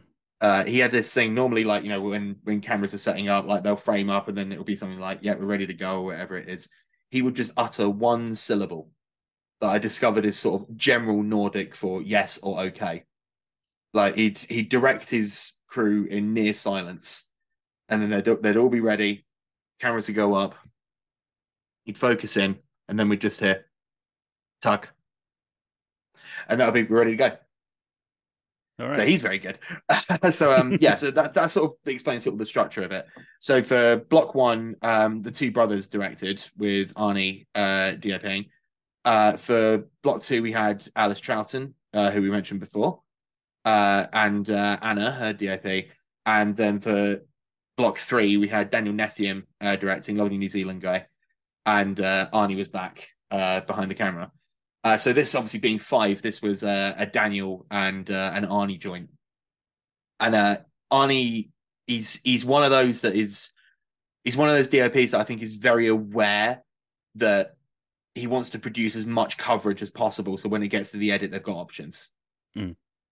Uh, so that's a long way round way of saying, in answer to your question, we did quite a few, but that's only because we had multiple setups going. Mm-hmm. Um, we did the the sort of the the quote unquote money shots, uh, which are those those tight singles that we did, one on Craig and one on me. Um, we were given an opportunity to do three or four of those. Uh, I think just because we were we were running the whole scene in one, uh, no breaks, and it's it's it's an intense scene. Yeah, it's it's hard to maintain that level of sort of emotional intensity across one take. You hark at me making it sound like, oh, acting is really difficult. No, but I like, see what I mean. I was I was going to ask because you know you've got that you've got that personal sadness um, that you're portraying via Ben, um, and yeah, that can't be easy to keep up. It's it's a difficult place you have to go to. I mean, you got to bear in mind, like I haven't I haven't done proper dramatic acting since like my amateur days. Like, you know, vast bulk of what I've done has been comedy. And even then, like in moments of pathos, I'm still like, there's still jokes and stuff. There's like, mm. there's still handholds that I can, I can reach onto, but I was really out on a limb on this. And uh, I'd, you know, I, I pulled on all of the, all of those old muscles that sort of atrophied through underuse.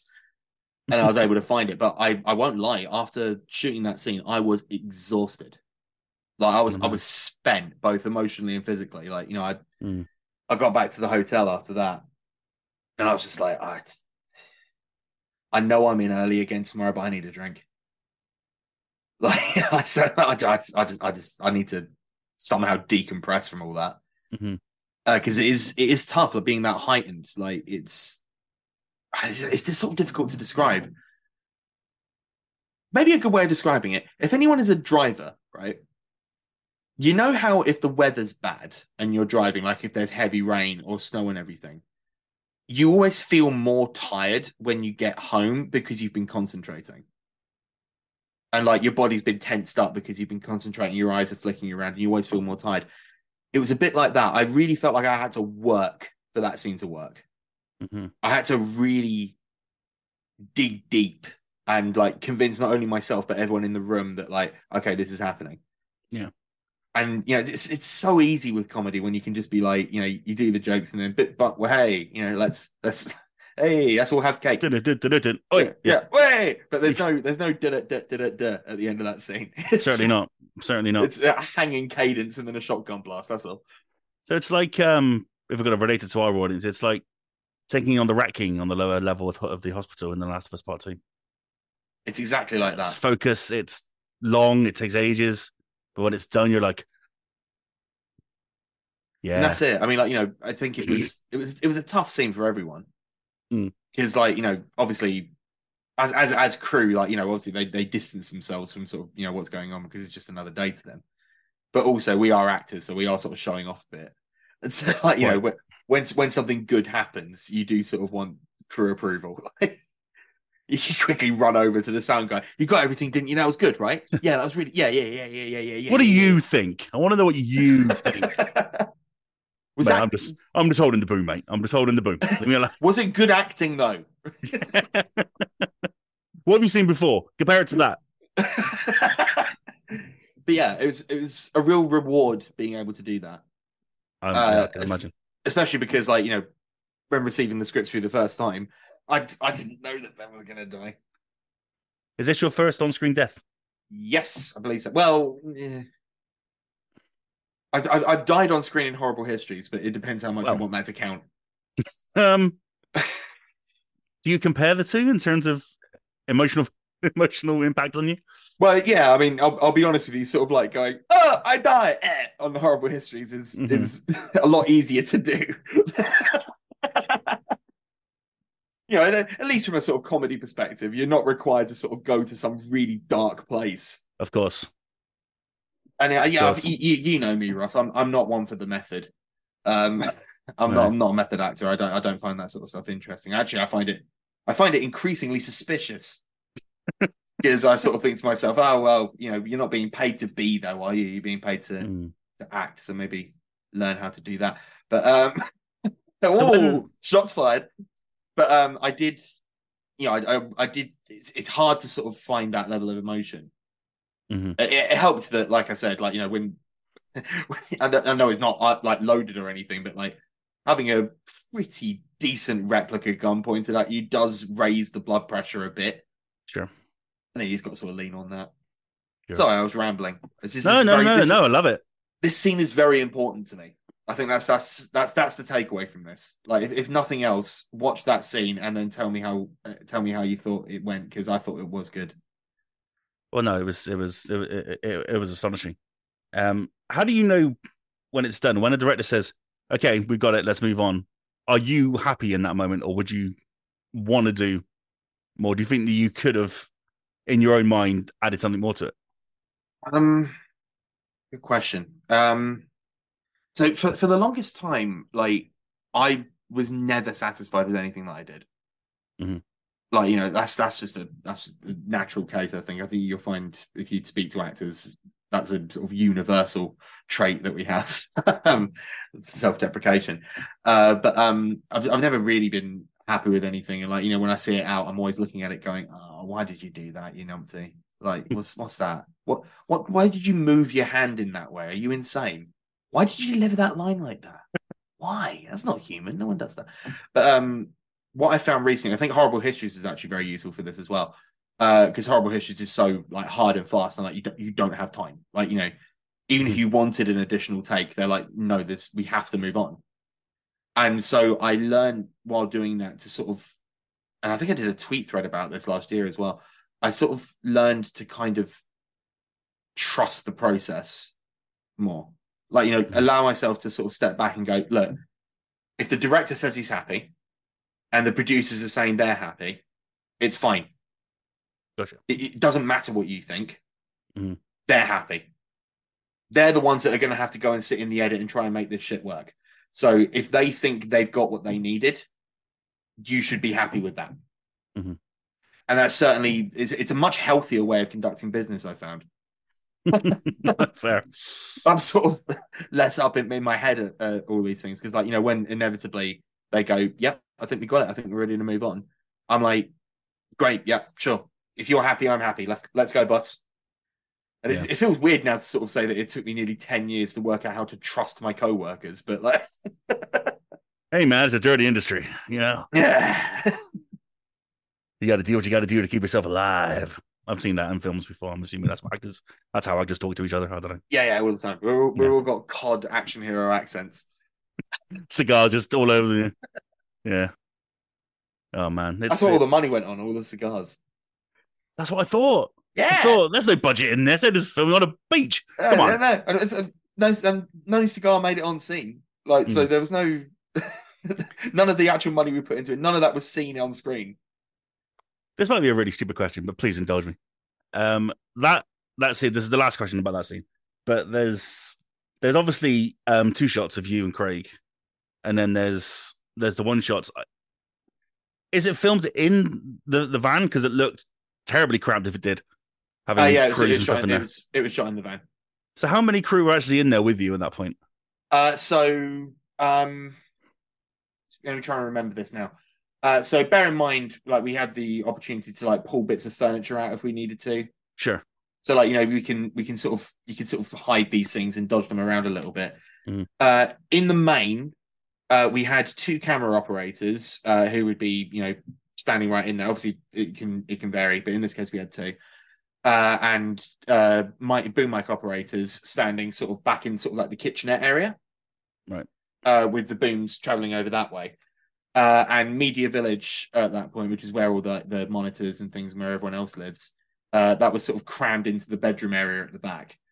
Right. Uh, so phys- physically in the room, if you're counting without an adjoining door, there were four crew and two actors. Okay, and then there was. Uh, Director, um, f- uh, two focus pullers, and the script supervisor in the bedroom, and then everyone else was outside or in the barn around the corner. Right. Okay. Okay. Because again, like when you have these spacings, you can sort of try to minimize as much as you can. Because yeah. obviously, the more cramped it gets, the more difficult it gets. Because then you've got to step over people. Of course, of course. I was just yeah. I was. It was. I want because I did. I, I watched it again. I watched that whole episode again before this because I'm a pro. What I do, and yeah, obviously I was I was not as in the scene as I was because I'd already seen it, and so I was like I was I was thinking of the technical aspects of it, and um, yeah, I, I just imagine sort of like cameras just like and go. It was in very tight. It was in yeah. very tight indeed. You need to see every every tear rolling down my fat face. Man, it was magic, magic. You brought tears to my eyes anyway. I'm just, I'll leave it there. We'll move we, on. We, we try, we try. Um, Good scene. I'm happy with it. That's got that. I tell you something for nothing. That's going in the show reel, that one. I did better do. I bloody better do. I need to update my show reel. Another scene that should be in the show reel, which I, I do want to talk about, is um, your mum, by the way. Your mum and the tailor getting it on in the back of your car. Yeah. Um, we talked about this very briefly, but on the other flip side, that looked like a very fun day at the office. Uh, there can be. I mean, the, the car scenes can be can vary in how fun they are, because if you're out on the actual road, there's are lots you, of ta- are you are you driving or are you getting pulled? Uh, in in this one, this was uh, this was actually in studio with green screen. Hmm. Mm-hmm. And I, I tell you what, green screen's gotten a lot better since the days of like old Hollywood or even the eighties, when it's just sort of like a man running past with like a bit of set. Well, yeah, to make it look like they were going. uh, no, these days it's almost like a. It's like when actually, yeah, it's like when you go to the um, when you go down the arcades, and they've got those kind of roller coaster simulators. Mm-hmm. You know, that you go in, they've got the big screen and like they've got little curtains that pull down and everything like that. It was like that, like we were being projected a scene of like this little dirt track that we were driving down, which you can see wow. if you look out the window during that. And I'm like matching the movements with the. I had no idea. I had no idea at all. Can't see the joint. It's great, isn't that's it? Brilliant. I love ruining television for everyone. I love it. No, no, no that's really interesting because I had no idea. I would, I, I, I just assumed you were, you were out there. Uh, all other driving was done by me. Well, uh, so everything in episode one that was that was actual Ethan Lawrence driving an actual Peugeot. And uh, if you, I tell you what, if you ever see me out and you buy me a drink, I'll tell you where the button is to turn on the siren. Oh, that'd be so cool. um, so but yeah, so so this one, uh, this was this was episode four. So yeah, this was this was this was with Alice uh, in um uh, the studios in Leeds. I can't remember the name of the studios. It just escaped me. I'll, I'll Google it in a second just to remind myself. Uh, but um, predominantly shooting in Leeds. So this was um the sort of studio space that we had, like a big old big old proper warehouse style studio, mm-hmm. where we had the police car in and then like green screens all around it.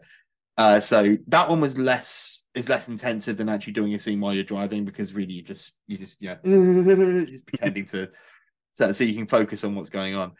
Uh, and in this case, very funny scene. Like you know, all, it's always I, you know back even in when we were doing Bad Education, the movie, it was always fun to sort of do comic uh, bantonage with uh, with Joe. Uh, but the addition of Checky Cairo, who from my view he has. He has two lines that made me laugh out loud. Uh, one of them is in this scene, and another one of them is in episode two, which we'll get to in a sec. But in this scene, it's where I'm asking him his name. And uh, is um, what do you, what do you call yourself then? The Taylor, uh, Mister Taylor, right? No. then, yeah, right. What can I call you then? And then there's a brief pause. Uh, you can call me Dad. Yeah. So, ah, ah, gross. uh, and just for the record, the other one was in episode two when he meets uh, uh, Joe Scanlan for the first time. And she goes, um, I made banana bread. And he goes, okay. I just, I just think that read is perfect. Yeah, it's a fair response, I think. Yeah. Like, I made banana bread. No one asked. Okay. But yeah, that scene was fun. Um, Again, it's in a static car. Like, you know, there's some people with ropes pulling it to make it look like we're moving. Mm-hmm. And um, when you do the um the ten two, because I've seen a lot of actors discuss how if if that realistically, that would have you swerving all over the road. Oh, yeah, you that, don't need to do much. Thing. So you're just kind of static or... Not to brag, but I was a professional driver for a year. I mean, it was like pizza delivery, but it still counts, right? Mm-hmm. And where I live, uh, there's lots of... Um, I live out in the out in the boonies, out in Essex. Uh, so there's loads of country roads, very similar, fortunately for me, to that dirt track we were driving down. Well, there you go. And so I trust me, trust me. If there's one thing I know, it's how much turn you need to give on a steering wheel to go around a slightly oblique corner. That's one of the many different acting that I do. A slightly oblique corner. Well, you know. People say, "Oh, you know, it must be easy acting." And I'm like, "Well, you don't. If you if you don't know what you're doing, you won't pick up on stuff like that." Right, that's also going on a t-shirt. Slightly oblique corner. But yeah, I mean, as as you say, like, I mean, obviously this is an audio medium, but like we're turning. If you're turning the, the steering wheel, like it's yeah. like whoa, go around the corner. It's just going to look silly.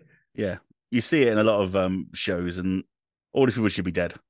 They should be in like ten car pileups. You're you're in a wall. You're absolutely yeah. in a wall for this, for sure, for sure. Um, yeah, that's a that that's a great scene. Another one that I had to uh, I had to pick up on you. Like this is just this is just glorious. I and love. I, of I'm, course, I'm, I'm, go on, go on oh, sorry. Um, of course, I'd forgotten that you were kind of appearing in that scene because um, they had called you, haven't they? Um, before shenanigans ensued in the uh, in the pub. Yes. It was, yeah, it was a nice. I was like, oh yeah, there's Ben. Yeah, they one. they set that up. Uh, yeah. A Chekhov's gun of sorts. Very nice. But I turn up with my hands on my hips, all indignant. but uh, th- that scene also, the car scene, sort of features one of my favourite things, uh, which is a reverse shot of an actor looking into the rearview mirror to talk to someone in the back of the car. Yeah, what a nice touch. I love those shots. They're my favourite kind of shot. Because it's one of those things where it's sort of like, I bet that was really easy to shoot. And it's like, do you know how hard it is not to get a cameraman to appear in like a reflective surface? Well, yeah. It's really hard. Yeah, I can imagine. Wow. So you got to turn it to make sure that like with the eye line is right, but also you can't see a, a big fuck off camera being wielded by an Icelandic man. For uh, what, seconds of uh, seconds of footage? Oh yeah, I mean, it's, it's, it's, it's all inches. This yeah. we never do. We never do anything by miles. Oh, it's uh, uh, both the both the amount of distance and also your podcast co-host. In all right, yeah, okay. yeah, yeah. We never do anything by miles. Hey, yeah, yeah. That took Evans, way too long. The, so gear, the gears turning on that. I'm going to cut that as well. That was that was a. Uh... That was my bad on that one. No, you can you can leave the silence in. That's so. Um, overall, where are we? We're nearly at an hour and a half. God, I could talk to you for days, Ross. You know that. Oh man, what what a treat! Um, I mean, there's I don't know. Might have to do a sequel. Might have to do a, a part two. There's still loads we haven't talked about. Um, like um, the toy frog, the kind of significance of that. Yeah, sort of a bit of a bit of a, an early doors metaphor. Yeah, um, that was a, a lovely moment. Um, your, I think, just your general relationship with um, Joanna. I know you said that you, you obviously worked together before, but it, it was your chemistry is so natural. Um, you, you look like total B F Fs off screen. I mean, yeah. I, I know we, we sort of joked about it earlier, but I, it wouldn't surprise me one bit if they'd seen at least a clip or two. Mm. From Bad Education, the movie, and, and so because it, it, it does happen sometimes. Like you know, you have kind of a, and this is this is one of those things that are you know not not to get into the broader topic of A I, right? But like this is one of those things that is absolutely not replicable by a computer or a technology, and that's just raw chemistry. Yeah, like you can never know when it's going to happen. You can have like the two best people in the room, but they might not gel. Good example of this actually. We spoke about this when we did our first spoiler cast for Afterlife uh, with myself and David Earl. Yeah, you know, sure. t- two two characters that didn't really have anything to do with each other in series two, but I, when they actually started speaking, we sort of worked on it. It was something like, okay, well, this is where the relationship needs to be for series three, and I think it's similar with Joe. I think we've we've got a we've got a good working relationship as mother and child. Absolutely, and I think it's sort of it, I think it comes across as a, the the scene just before uh, Ben goes off to the caravan uh, for his uh, his appointment with God. Uh, um, the scene with um, him and him and uh, Pat in, in the bakery, I think, is really sweet. Yeah, uh, when you know he, he reveals the whole thing, and she says, like, you know, how proud she is. That should and have been, been a, a a signal, really.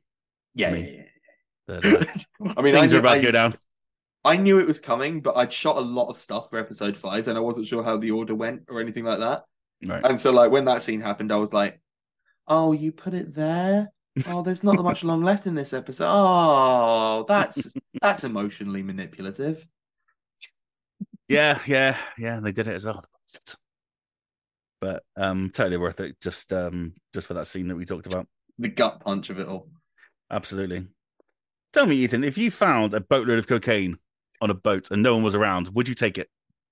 Do you know what? Given everything that happened, I'd probably phone it in. But really? At, th- at this point, yeah. yeah, I mean, I, I probably would have done that anyway. Um, You've got to assume it's for someone, right? And so it's you are. Well, yeah, there's that, and also like, you know, I, I I wouldn't know how to fence it. Yeah, that's like that's, that's that's not my world.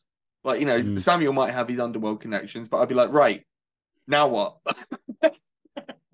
Do I can I Google something or? I get me a watch. I get me a watch list straight away. Yeah.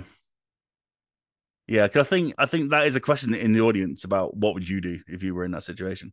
If you found an absolute gold mine, would you pursue it or would you? And I think the question obviously gets answered throughout the series is like, a good idea. Uh, but, you know, there's there's always that question back in your mind, like Samuel's so convinced that he'll get away with it, that it'll be fine, that it'll be great. Um, Janet's always putting together things like, the massacre at the police station happened at the exact same time that a boatload of coke just rolled up and nothing happens, like you said, in this town. And two things happened, massive things happened at the exact same time. And Sam was like, oh, just wave it off, it's fine. Um, and so I think it answers that question, that kind of moral question of, you know, probably don't chase the boatload of cocaine and just just just leave it leave it as and when. I mean, that's it. I mean, like, you know, picking up a twenty pound note that you find on the floor is, is very different. different to the ten mil's worth of coke. ten, yeah. ten mil worth of coke. Yeah, and of course they sort of a half out, which leads them into even more trouble. Yeah, I mean that's one of the crucial, crucial hinge points of all this. Yeah, and that was another oh, another great performance. Is um, I've forgotten the, the character's name, but the person who buys the cocaine. Oh, Vinny. Yeah. Oh my god, he's a nut job, isn't he? Yeah, completely. But it was like I love him, man. His kind of his kind of his, his team of just complete amateurs that just happen to have weapons and this little lair that they all this live in. Horrible farm. They all live on. Like they've they've got five million quid's worth of scratch kicking around to buy a shipment of cocaine, but no fixed windows. No, no it's just it was such a cool addition. But it was that that's what I love about Boat Story is the additions. It's it's it's this this crazy drug mule farm with five million quid just sitting around. Um, again, like what, what was cool is that near enough, like the first quarter of episode four is given over entirely to Vinny. Right, yeah. He's, he's he's just this character that sort of pops up in episode two and, like, we see him do something horrible with a bat. Right.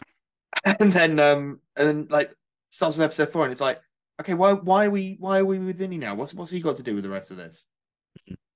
But quite a lot as it happens. Indeed. And, like, episode four is sort of Vinny's episode, I think. Yes, yes. Um, he, the whole, you know, it's, the... it, it's, it starts with him and it ends with him. Yeah. And it ends with him ending. Right. In one of the one of the cleanest kills in Boat Story, just straight through the noggin. Yeah, that shootout with the containers was a lot of fun. It felt like a proper film, didn't it? Yeah, again, something you very rarely see on B B C One. Um, a proper gangster shootout. Love it, love it. Yeah, blood yeah. splattered everywhere. I mean, just as a whole, man, this is this is it was such a fun watch from start to finish, and you must be incredibly proud of it. I'm over the moon. I mean, like, you know, again, we're, we're recording this before it's all gone out on linear, but um, the response to it has been phenomenal. Yeah. Uh, sort of, as I sort of quietly predicted in my own mind, the people who bounced off episode one, like, said they didn't like it and then went away. But it's the people who did like it and stuck around that are the ones that are now, like, really singing its praises. I could not be more proud of both it and myself and the team that put it all together. It was a brilliant job. Um, I, I doubt I will ever work on something this exciting for a while, at the very least. Uh, and yeah, I'm really glad you enjoyed it. I'm glad it was able to hold oh, your attention for six full hours. Well, it was just, I just wanted to know what crazy shit was going to happen next, to be honest. I think that was the thing that kept me going. That's um, more I than think, fair. There's a lot of it. I don't think I don't think anything as crazy as that one kind of happens again throughout the rest of the series, but it's it lays the groundwork for possibilities. Yeah, it, you about... always... You're always thinking at the back of your mind, oh, they massacred an entire police station in episode one. Like, we, we must never be comfortable. Yeah. I was like, about... you know, not, not to bring it back to the death, but as well, but like, I, I was questioning it for a while because I was sort of like, it's, it's quite a, it's quite a hard thing to do.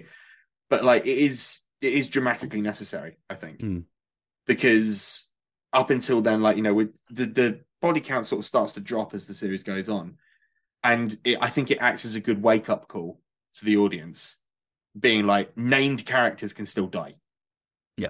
like, do not get comfortable. Like, we we're not out of the woods yet, and we will we will kill people that you like. Yeah, yeah, and they did. They did. It's it was dramatically necessary. As sad as I yeah. was for uh, for old Ben too, uh, it it needed to happen for the uh, for the narrative to stand.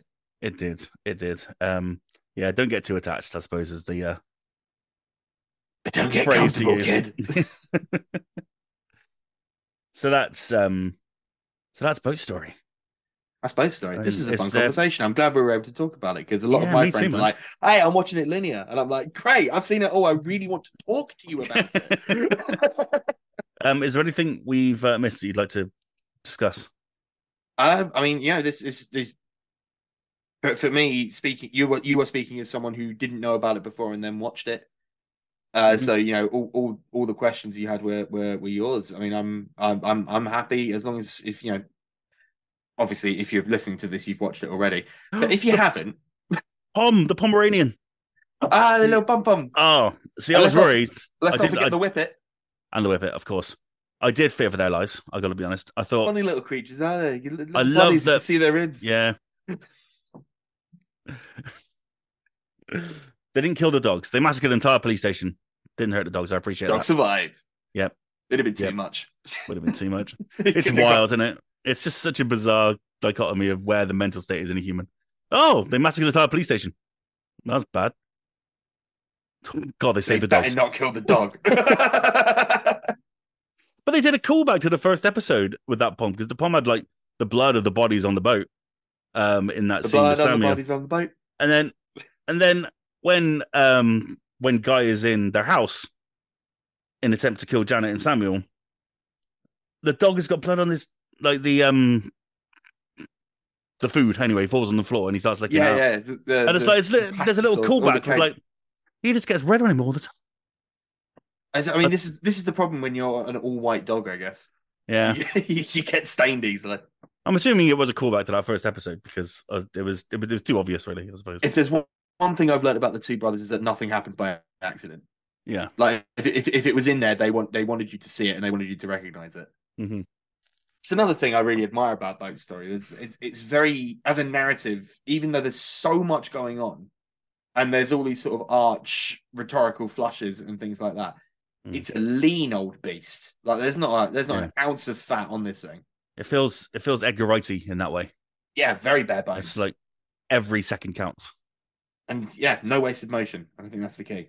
Mm. But big big shout out to all the casting creatives because they they're really good and it was a It was a pleasure to try and keep up with them. How are they as people, Ethan? Do you know what? Um, overall, overall, mm-hmm. everyone was really nice. Oh, that's lovely. Were... mm. Oh, shucks. That's lovely. Okay, I think we've, uh, I think we've hit the major points. I think we've hit all the, uh, the major moments. Um, we could talk about your, um, your, your, your, your makeup for Ep Six. We might um, as well as as a, as a as a way to close it all out. Talking um, about the prosthetic. I suppose that is that a is that a picture you're going to tweet out at the end?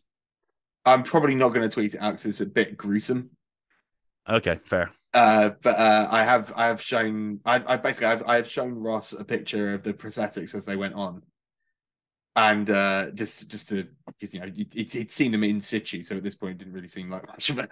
Much of a stretch, but I will almost certainly go to uh, Twitter, formerly uh, well, X, formerly known as Twitter jail, mm. if uh, if if I tweet that out. But if you if you tweet me and you want to see it, I'll I'll send it to you. But um, yeah, so uh, it was it was an odd way of doing this because like obviously the prosthesis was going to take time to put on, and we only had the caravan for the day. So the way we shot it was we kept uh, Oliver Sheridan, who plays Alan, uh, Janet's son, uh, who is brilliant by the way. This is like mm-hmm. his. his first major role uh, in uh, on, on television, and my suspicion is that he's going to go far because he's brilliant. Uh, but he was off for the morning, so me and Craig shot the bit where we were doing the the back and forth right up until the gunshot. Uh, then I went away to have the prosthesis applied, where they did the first part of the scene before I come in, because classic. That's sure. that's television. and uh, so the prosthetic took about forty-five minutes to apply. It's literally like a latex mold. They had to tear. Like my my shirt and like pepper that with blood, like put a spatter all on that, like really get like I think they got like a Stanley knife in with the like the bulletproof vest, because obviously a bulletproof vest can protect you against like maybe a pistol or something like that. It's not, not a point blank range shotgun. Sure, from about from about that far away. So like you know, it was never going to happen. Mm. But um, I tell you, there's something quite funny about uh, a makeup artist uh like ripping the costume and like putting the prosthetic on, and then as they're applying the spatter, like looking at her phone where she's got reference pictures of close-up shotgun blast wounds. Oh, wow. Of being like, yeah, it's got to be difficult being a makeup artist and like maintaining a healthy search engine database. So yeah, I guess so. You got a work phone, haven't you? Like incognito spatter. Yeah. um, so that happened, and then once they'd finished shooting, it was time to to put me in situ. Ah. Uh, where I basically lay down and we we found the position and everything like that. And the art department came in with just, I'm not joking, buckets of fake claret. And they're like, right, okay. They've got reference pictures as well about where, where spatter would go uh, behind from a sh- uh, shotgun blast and how it would pull and everything like that. All these reference pictures of these most horrific things you've ever seen in your life. Meanwhile, I'm lying there like, ah, we're friends, aren't we, guys? Now tell me, is it easy to do that, or is it? Are you thinking about looking dead, per se? Uh, this was fine. I mean, at this point, the, at this point, the hard part was out of the way. Sure, of course. Yeah, at this point, all I had to do was lie down and like yeah. slow my breathing down, which is not too hard. I mean, it, these days, you don't even have to. You know, I, I did try not to blink. Mm-hmm. But these days, like you can just you can just C G I that. Like, you know, if you've got an extended shot of a live body, obviously they're going to need to blink at some point. But like, it's really not that hard to paint over it these days. Yeah, uh, and most most people won't see the join. Like, computer technology's come a long way. But yeah, at this point, I was sort of like, I could just sort of relax now. In fact, it'd be better if I was relaxed, because then like my breathing won't be so laboured. Of course. So like, you know, just uh, lie back, think of England. Ah. I hope you didn't get that method about it, Jesus. I'm very sticky, boys. Thanks. From the syrupy fake blood, you see. And I want to um, quickly mention Joanna Scanlan, who um, found out about Ben on the boat. Um, I'm thankful that we didn't see that. I think that would have broken me too much. But another glorious hanging cadence, though. Yeah. You sort of know, obviously, you sort of know where it's going. And um, Janet was so devastated for her. And I think that was such a touching moment as well. Considering I they did, just I murdered a guy. I wonder if they were going to address it on camera. Mm. Uh, only, only because, like, everything that led up to that, like, you know, they had the whole horrifying reveal. Yeah, they just killed him. That had planned. Yeah. And then then she kills him with a, with a like, a chopper. Um, I'm not going to talk about how they, how they managed to get back or how they figured out how to drive a boat back to shore. We're just we're just gonna skip over that. We just assume that'll be fine. Yeah, it'll be fine. Uh, Joanna Scanlan probably knows. She was a paramedic formerly. That's... They're very wise. um, but yeah, instead we we get this this glorious hanging cadence where it's it's broached and like Pat, the character, just asks, "What well, well, what about what about my boy? How do you know about him?" Mm. Then deep breath, cut to black. Oh, come yeah. on! Yeah. And uh, yeah. yeah, and then of course we got that little coda at the end uh, where it transpired that I, I had been posthumously awarded. Oh yeah, uh, a Saint George's Cross, uh, well deserved in my opinion. Uh... that was a nice moment where your boss was like, "He was right. I didn't listen to him this whole time." Great little, great little yeah. performance from Nigel there. Uh, really nice he's, uh, we got together, got extremely drunk in the oldest pub in Leeds. uh, one time, it was it was a good night. That's a great story. It's a shame how most of my stories start with, we got so drunk. Yeah. We haven't done that yet. We've only ever conversed via this medium. And so... We have never met in real life, but that's because you live one hundred million miles away. Well, true. We do live on either side of the country, I suppose. We do. But, you know, I'm sure eventually my work will take me down Taunton way. That'd be nice. I'm allowed to say where you live, aren't I? We're we bleeping that out. Yeah, yeah. I'm, I, I live in Taunton in Somerset. I just, I was just, I was like, oh shit! I just doxed him. No, no, it's fine. I live, I live about fifteen miles away from when they shot Hot Fuzz. That's my claim to fame. There you go. Yeah, and whenever my northern or London friends come to visit, they go, "Can we go see Hot Fuzz?" was like, yeah, all right, let's go. Just drag him up to Wales and show him around. Um, it's a, it's a, it's a fun thing I get to do. I don't get to do a lot down here. We have one cinema. It's just know, a little so. tour guide of Hot Fuzz locations. Yeah, pretty much. Well, if anyone's ever in Leeds, um, I won't be there, so I won't be able to give you a guided tour of Boat Story locations because I don't live in Leeds. Don't expect, don't go to Leeds and expect to see Ethan anywhere. No, I, no, I'll be in my house in Essex. I will not yeah. be anywhere. Unless I'm at work, in which case I will be at work and therefore not available to give you a tour. Sorry about that, ladies and gentlemen. Um, yeah, so I apologize. All I'm saying is just leave me alone. How about that? Don't contact Ethan in any circumstance, okay? Don't go near me. But do follow him on, on X because he's a very funny following. Formerly known as Twitter. Formerly known as Twitter. That's right, one I'm... of those. That's one of those little phrases that really amuses me because you see it What's everywhere. That? So, like the, the X, formerly known as Twitter, mm. every single article featuring anything about that website has to couch it as X, formerly Twitter, or X, formerly known as Twitter. And I just love it when little pockets of language build up around a certain thing. One of my other phrases is uh, that I really enjoy using is the novel coronavirus. Oh yeah, do you remember when we were all calling it that? Yeah, the novel coronavirus. Those are good times. Every every time on the news, the novel. It's, like, it's a shame we got rid of that. It sounds almost whimsical. Yeah, yeah. yeah. What a fun time. Yeah.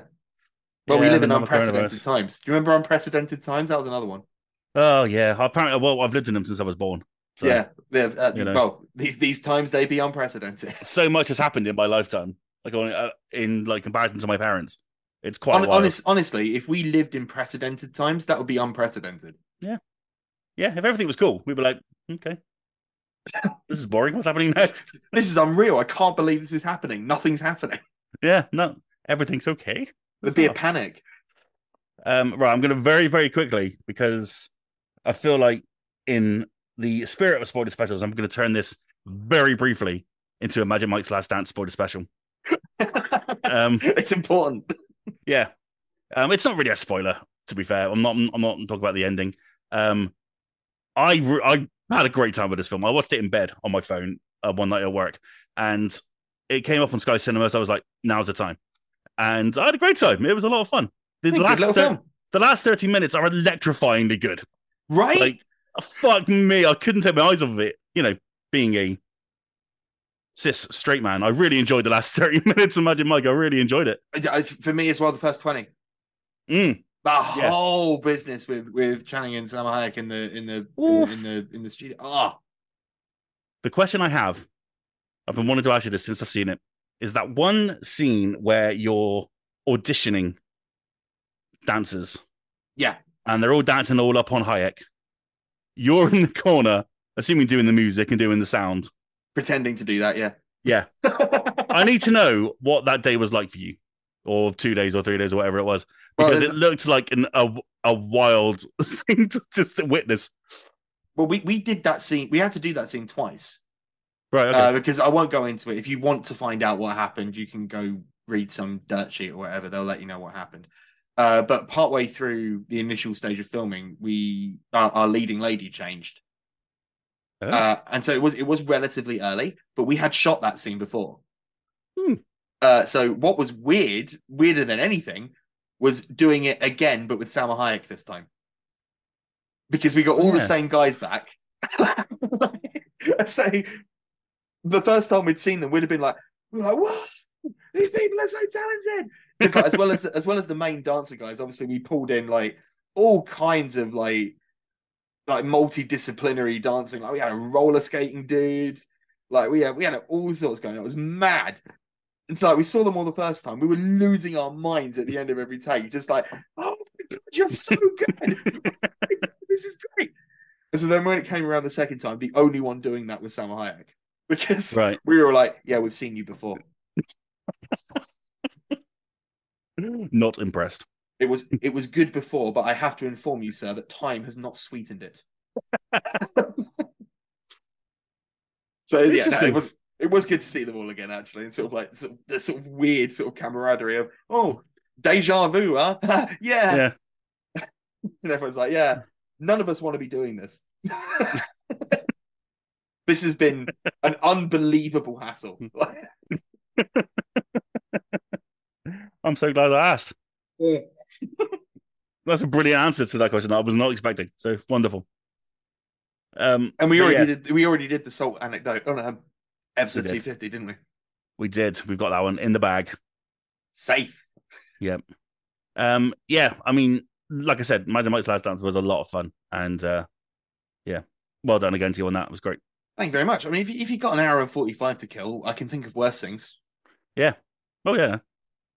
That last yeah. dance with um, that last dance with um, with Channing and uh, the the female dancer was oh just... the ballet dancer, the water oh. dance. Oh my goodness! Yeah, so so for people who have seen the Magic Mike live show, the you you you will remember and recognize uh, the headline performance of the water dance, uh, which is uh, it's, essentially it's raining all over the stage, and there's Channing and there's this ballet dancer that they've got in, and it is it is it is now, now bear in mind, right? I'm not I don't mean to brag, right?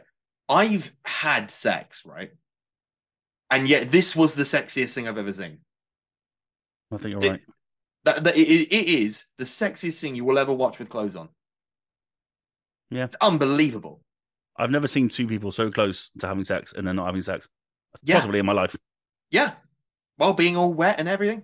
But then, of course, it, you do... When, when you've seen it actually being shot, there is a sort of level of sort of erotic and emotional distance that you're able to create. Sure. Because you know that in order to get the camera in that tight, Steven Soderbergh had his little camera and a little dolly, and he had to get in really close for that. Mm-hmm. And so you know that, like, Channing's thinking to himself, I mustn't accidentally kick Steven Soderbergh in the head. And so that must be playing on his mind the whole time. I wouldn't like to have Channing Tatum's job is what I'm getting at. Like, you know, I've, I've I've got enough to worry about with my acting. I couldn't I couldn't cope with all that. So all how that. long we how long were you up there for in the uh, the old sound booth? Uh, I mean, when we were in the Clapham Grand, I was essentially in there most of the, most of the time, mm. and I had to sort of stay there because the camera movements were so fluid.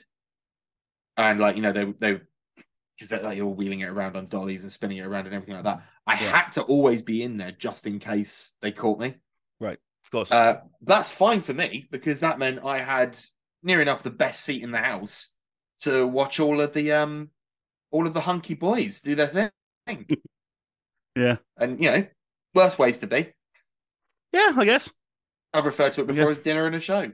Like, yeah, pretty much. Except I, except I'm being paid for it, and uh, the dinner's provided by Kraft. Uh, yeah, well, it's uh, it's a great time.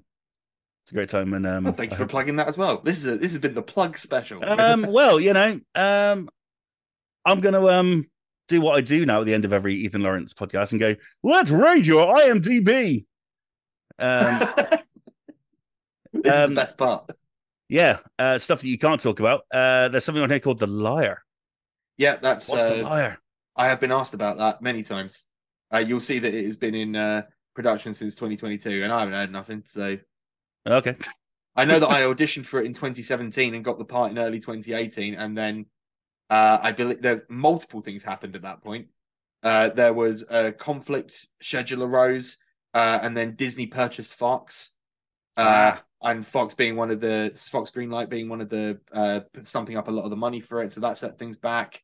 Uh, then there was another conflict of schedules, and then uh, the novel coronavirus happened, and then there was more conflict, and then at at some point uh, Jeff Goldblum got attached, but I'm not sure when that happened. Yeah, I was going to say another stacked cast here, and but uh, both but both this on I M D B and on my Wikipedia, it both states as being. Uh, Uh, upcoming uh, in twenty twenty-two, uh, keen-eyed uh, listeners will will recognise that uh, by the time you're listening to this, we are we are fast approaching twenty twenty-four, uh, and I've not heard anything. So, um, something I've missed is um, Splitting Gibson. What? Splitting Gibson? Are you aware Splitting of this? Gi- Splitting Gibson? Yeah, I've got, go, I've got to go on my own I M D B now.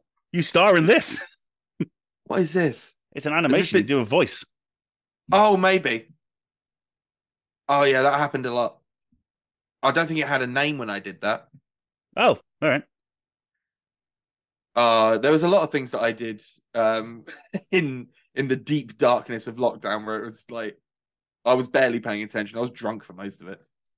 uh,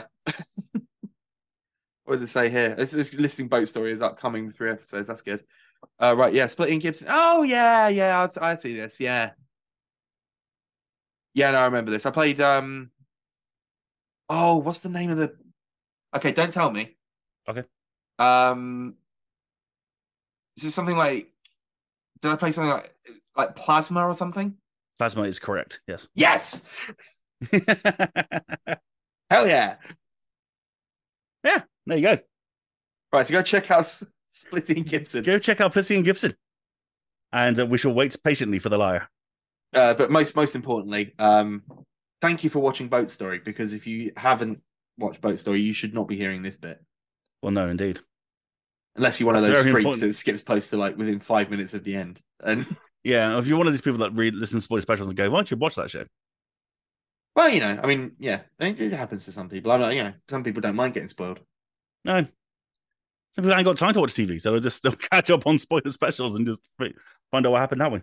Yeah, and uh, maybe if if you're one of those people, I hope that even spoilers intact, we've sold you on the idea of, of the of the program. Yeah. Episode one and episode five. If you're not going to watch it, at least get those watched. Yeah, get them, get them under your belt. Episode those... five will be very confusing if you haven't watched two, three, and four. Just enjoy, enjoy the recap with the narrator. Just keep. Yeah, yeah, he'll, he'll, he'll, he'll steer you through. Don't worry. Yeah, uh, Ethan, as ever, it's been an absolute pleasure, sir. Hey, uh, always a pleasure, and uh, I will see you in a few days. And yeah. For the people who watched that episode, time is a lie, as is podcasts. So don't believe anything you hear or read. Indeed. Um, Ethan may or may not be back on our regular Finger Guns podcast just this week or two weeks ago. Uh, if you want to go back, it might be a catch... week and a half ago by the time it goes out, actually. So yeah, the episode before the, the one. So if you if you go into the, the R S S feed now, it will be this. There'll be an episode, and then the one before that I will have been on. Yeah, but we haven't recorded that yet. We haven't. So I don't know how it went. Uh, so actually, you'll have time to edit this, won't you? Uh, so hang on one sec. Yeah. Uh, I, just, I just need to get this clean. So edit point. Wow, that was a great episode, wasn't it, Roscoe? The best we've ever done, Ethan. Edit point. Oh, it's a shame about that episode, eh, Roscoe? We really could have tried harder. Perfect. So you'll fix all that. Uh... Fortunately, I've given you a long lead time for this one. So... Indeed. Plenty of time well, to tinker and add fart sound effects. If you are a major Ethan fan, we've got a smorgasbord of Ethan content on our podcast uh, feed. If you scroll all the way down, find the word Ethan Lawrence on a lot of milestone episodes, and most importantly, a two and a half hour debrief into Dynasty Warriors, which to this day remains one of the most popular episodes we've ever done. I genuinely can't believe that. It turns out there was a there was a hankering for Dynasty Warriors discussion There's, on the internet. There was an audience that was not being served. Let's just put apparently it out. so. Apparently so. Dear um, me. If, if you do listen to the spoiler specials intently, uh, thank you very much for listening to our Spider-Man two spoiler special. Uh, that one's done very well. Um, alongside, I won't our... lie, I haven't listened. But that's because I haven't played Spider-Man two. That's okay, yet. man. I understand. I, I I don't actually want to spoil myself. So. Of course, of course. No, it's fine. But um, no, um, I'm very happy that it's done. It's done some good numbers, and I'm very happy. As soon as I get episode. hold of the game and have played it, I will I will double back. Oh, please do. It's a uh, it is a ride, a rollicking ride. Um, but yeah, there are some great Ethan stuff. So if you're a fan of Ethan, just go all the way back down our pod feed. You'll find magic in there. I think our one with Scully is my favorite because it's just a that, celebration of wonders. That was a that was, that was very we were all very hyper that episode. I think. Yeah, yeah, yeah. Kat and Kat was just. Ah, she was just buzzing that, that, that day. And now we're just now it's just you know just business as usual. Just, um, isn't it? No, Ethan's oh, this, gone this week. Is this, this I go. again. I go. What's he plugging this time, eh? Well, well that's he's what he got was. something Come else on. to plug, is it? Oh, I see. No, everyone's excited, and um, as am I to talk video games and all sorts of nonsense. Uh, yourself, good sir. But so yeah, I'm going to go and um, actually, I'm not going to edit this now because it doesn't have to be up tomorrow. I've got no, a few days just, on this one. You could just sit on it. Yeah. Yeah. Lovely. I can go and do whatever I want now. Yeah, lovely. You just maybe watch Boat Story. I'll watch it again. And um, then chase it up with Magic Mike. Yep. I'm going to Google Splitting Gibson, see where I can find that. Uh, somewhere, um, I would imagine. Somewhere, I would imagine. I M D B isn't telling me, so I'm going to find find it somewhere. Uh, yeah. I wish I could tell you more. um, but of course, go and watch uh, Ethan Lawrence in Boat Story. Go and watch him in Horrible Histories, Magic Mike's Last Dance, Afterlife, Bad Education, Doc Martin, How to Talk to Girls at Parties. It goes on and on. Um, That's thirteen years of credits, man. Absolutely wild, man. Um, I'm incredibly proud. Um, is that is that weird to say? I'm proud of of, of you for Boat Story. I don't know, but um, it's I just think it's a, fine. I think you know, we, we, just we, it's just a we, ride. We're friends now. We're more than colleagues. Say, call me a friend. Call me a friend. Okay, not I'll that cut. Not that Miles though. He's just a colleague to me. No, the funny thing is, he probably won't watch Boat Story because he doesn't watch T V.